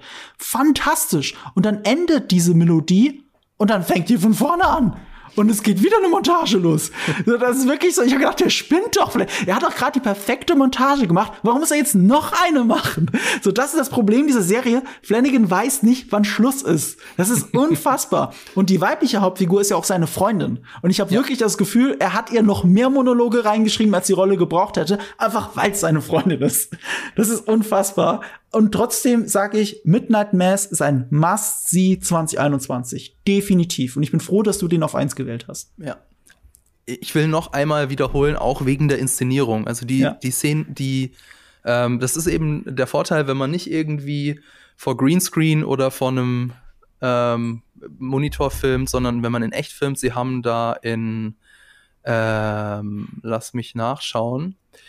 Es wurde in, in Kanada gedreht und Mhm. äh, das ist keine echtes, echte Insel, die es gibt, aber sie haben da so eine Halbinsel genommen und deswegen sind es halt alles echte Sets und das äh, siehst du einfach, dass es einfach auch so viele schöne Mhm. äh, Einstellungen gibt, auch so überraschende Einstellungen. Es gibt zum Beispiel so ein paar Flugeinlagen, großartig. Und nochmal, sorry, parallel dazu Book of Boba Fett, alles Standard, alles langweilig, alles sieht gleich aus. Äh, und ein, einfach deswegen ist mir da auch so der, der Unterschied so krass aufgefallen. Eine Frage noch an Jetzt dich, aber zu kurz zur Verteidigung von Boba Fett. Das kommt drei Monate später raus. Das ist einfach ein anderes Niveau. Das muss man nicht vergleichen. Das, Mir ist das ist nur auch so unterschiedliches Publikum. Das ist halt wirklich schwer vergleichbar, Ja. finde ich. Aber ich wollte noch was, äh, auch, hat auch mit der Inszenierung zu tun. Marco, du hast ja die Miniserie auch gesehen. Was mir aufgefallen ist, regelmäßig springt das Bild. Also Halbtotale auf Halbtotale Mhm. oder halbnah auf halbnah. Das ist eigentlich ein Schnittfehler. Man sagt ja, aufeinanderfolgende Einstellungen sollten aus einer deutlich anderen Kameraposition aufgenommen sein oder zumindest eine Einstellungsgröße überspringen. Genau. Hast du eine Idee, warum die das gemacht haben? Weil es ist kein Fehler. Dafür ist Mike Flanagan zu sehr Profi. Ich finde, das unterstreicht dieses Theatermäßige. Da, da, da unterscheidet sich auch nicht die Einstellungsgröße, wenn du auf deinem Platz sitzt. Es ist ja teilweise so, also wenn sich der Priester und Riley gegenüber sitzen, bist du eigentlich als Zuschauer die dritte Person, die da noch ähm, 90-Grad-Winkel dazu beisitzt. Ne? Also als wenn man zu dritt Und, und, und so inszeniert das ja auch die ganze Zeit. Ich, ich glaube, es geht schon darum, dass du eine distanzierte Beobachterperspektive einnimmst und nicht immer zu nah gehst, zu nah gehst, sondern immer schön distanziert. Und gleichzeitig mittendrin, weil du sitzt, bist mit den beiden in einen Raum eingesperrt. Mhm. Er will wirklich diese Theateratmosphäre. Nur, dass es nicht eine Bühne ist, sondern das Publikum direkt mit einem Stuhl an der Bühne sitzt, also die nicht erhoben ist, sondern auf der gleichen Ebene. So fühlt es sich an, diese Serie zu gucken, finde ich. Alles klar. Laura, du hast die Serie nicht gesehen, ne? Ähm, nee, ich hab, ich bin ein Riesenfan von Hill House und auch von Bly Manor und hatte den Trailer gesehen und es hat mich noch nicht so gecatcht. Aber jetzt, nachdem ich euch zugehört habe, werde ich mir das anschauen. Ja. Du musst die sehen. Ich bin mir Auf so sicher, dass das für dich ist. Einfach, Auf wie gesagt, selbst wenn du die blöd findest, ne, die Schauspieler und die Dialoge, das ist Gold. Das ist wirklich Gold. Ich wünsche nur, es wäre nicht so viel. Aber ich glaube, ich wüsste nicht, was ich schneiden sollte davon. Ne? Ja. Also ich, ich, will auch nicht in Flanagans Haus, Haut stecken in dem Fall.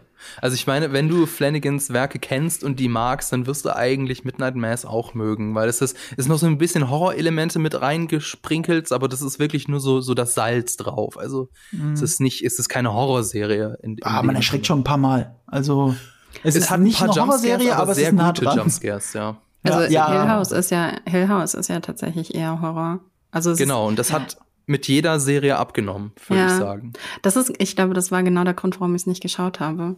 Weil ich eben, also ich fand Hill House so großartig und Bly Männer ähm, fand ich auch großartig, wobei der Horroraspekt dann natürlich zurückgedreht wurde. Aber es ist auf der anderen Seite tatsächlich auch die einzige Horrorserie, ähm, wo ich eine komplette Folge durchgeheult habe. Ich weiß nicht, habt ihr Bly Männer gesehen? Nee. Ja, ich finde sie sogar noch stärker als Haunting of ich Hill House. Ich fand sie nämlich auch stärker, genau deswegen, weil es so unfassbar dir irgendwie an Herz und Nieren geht.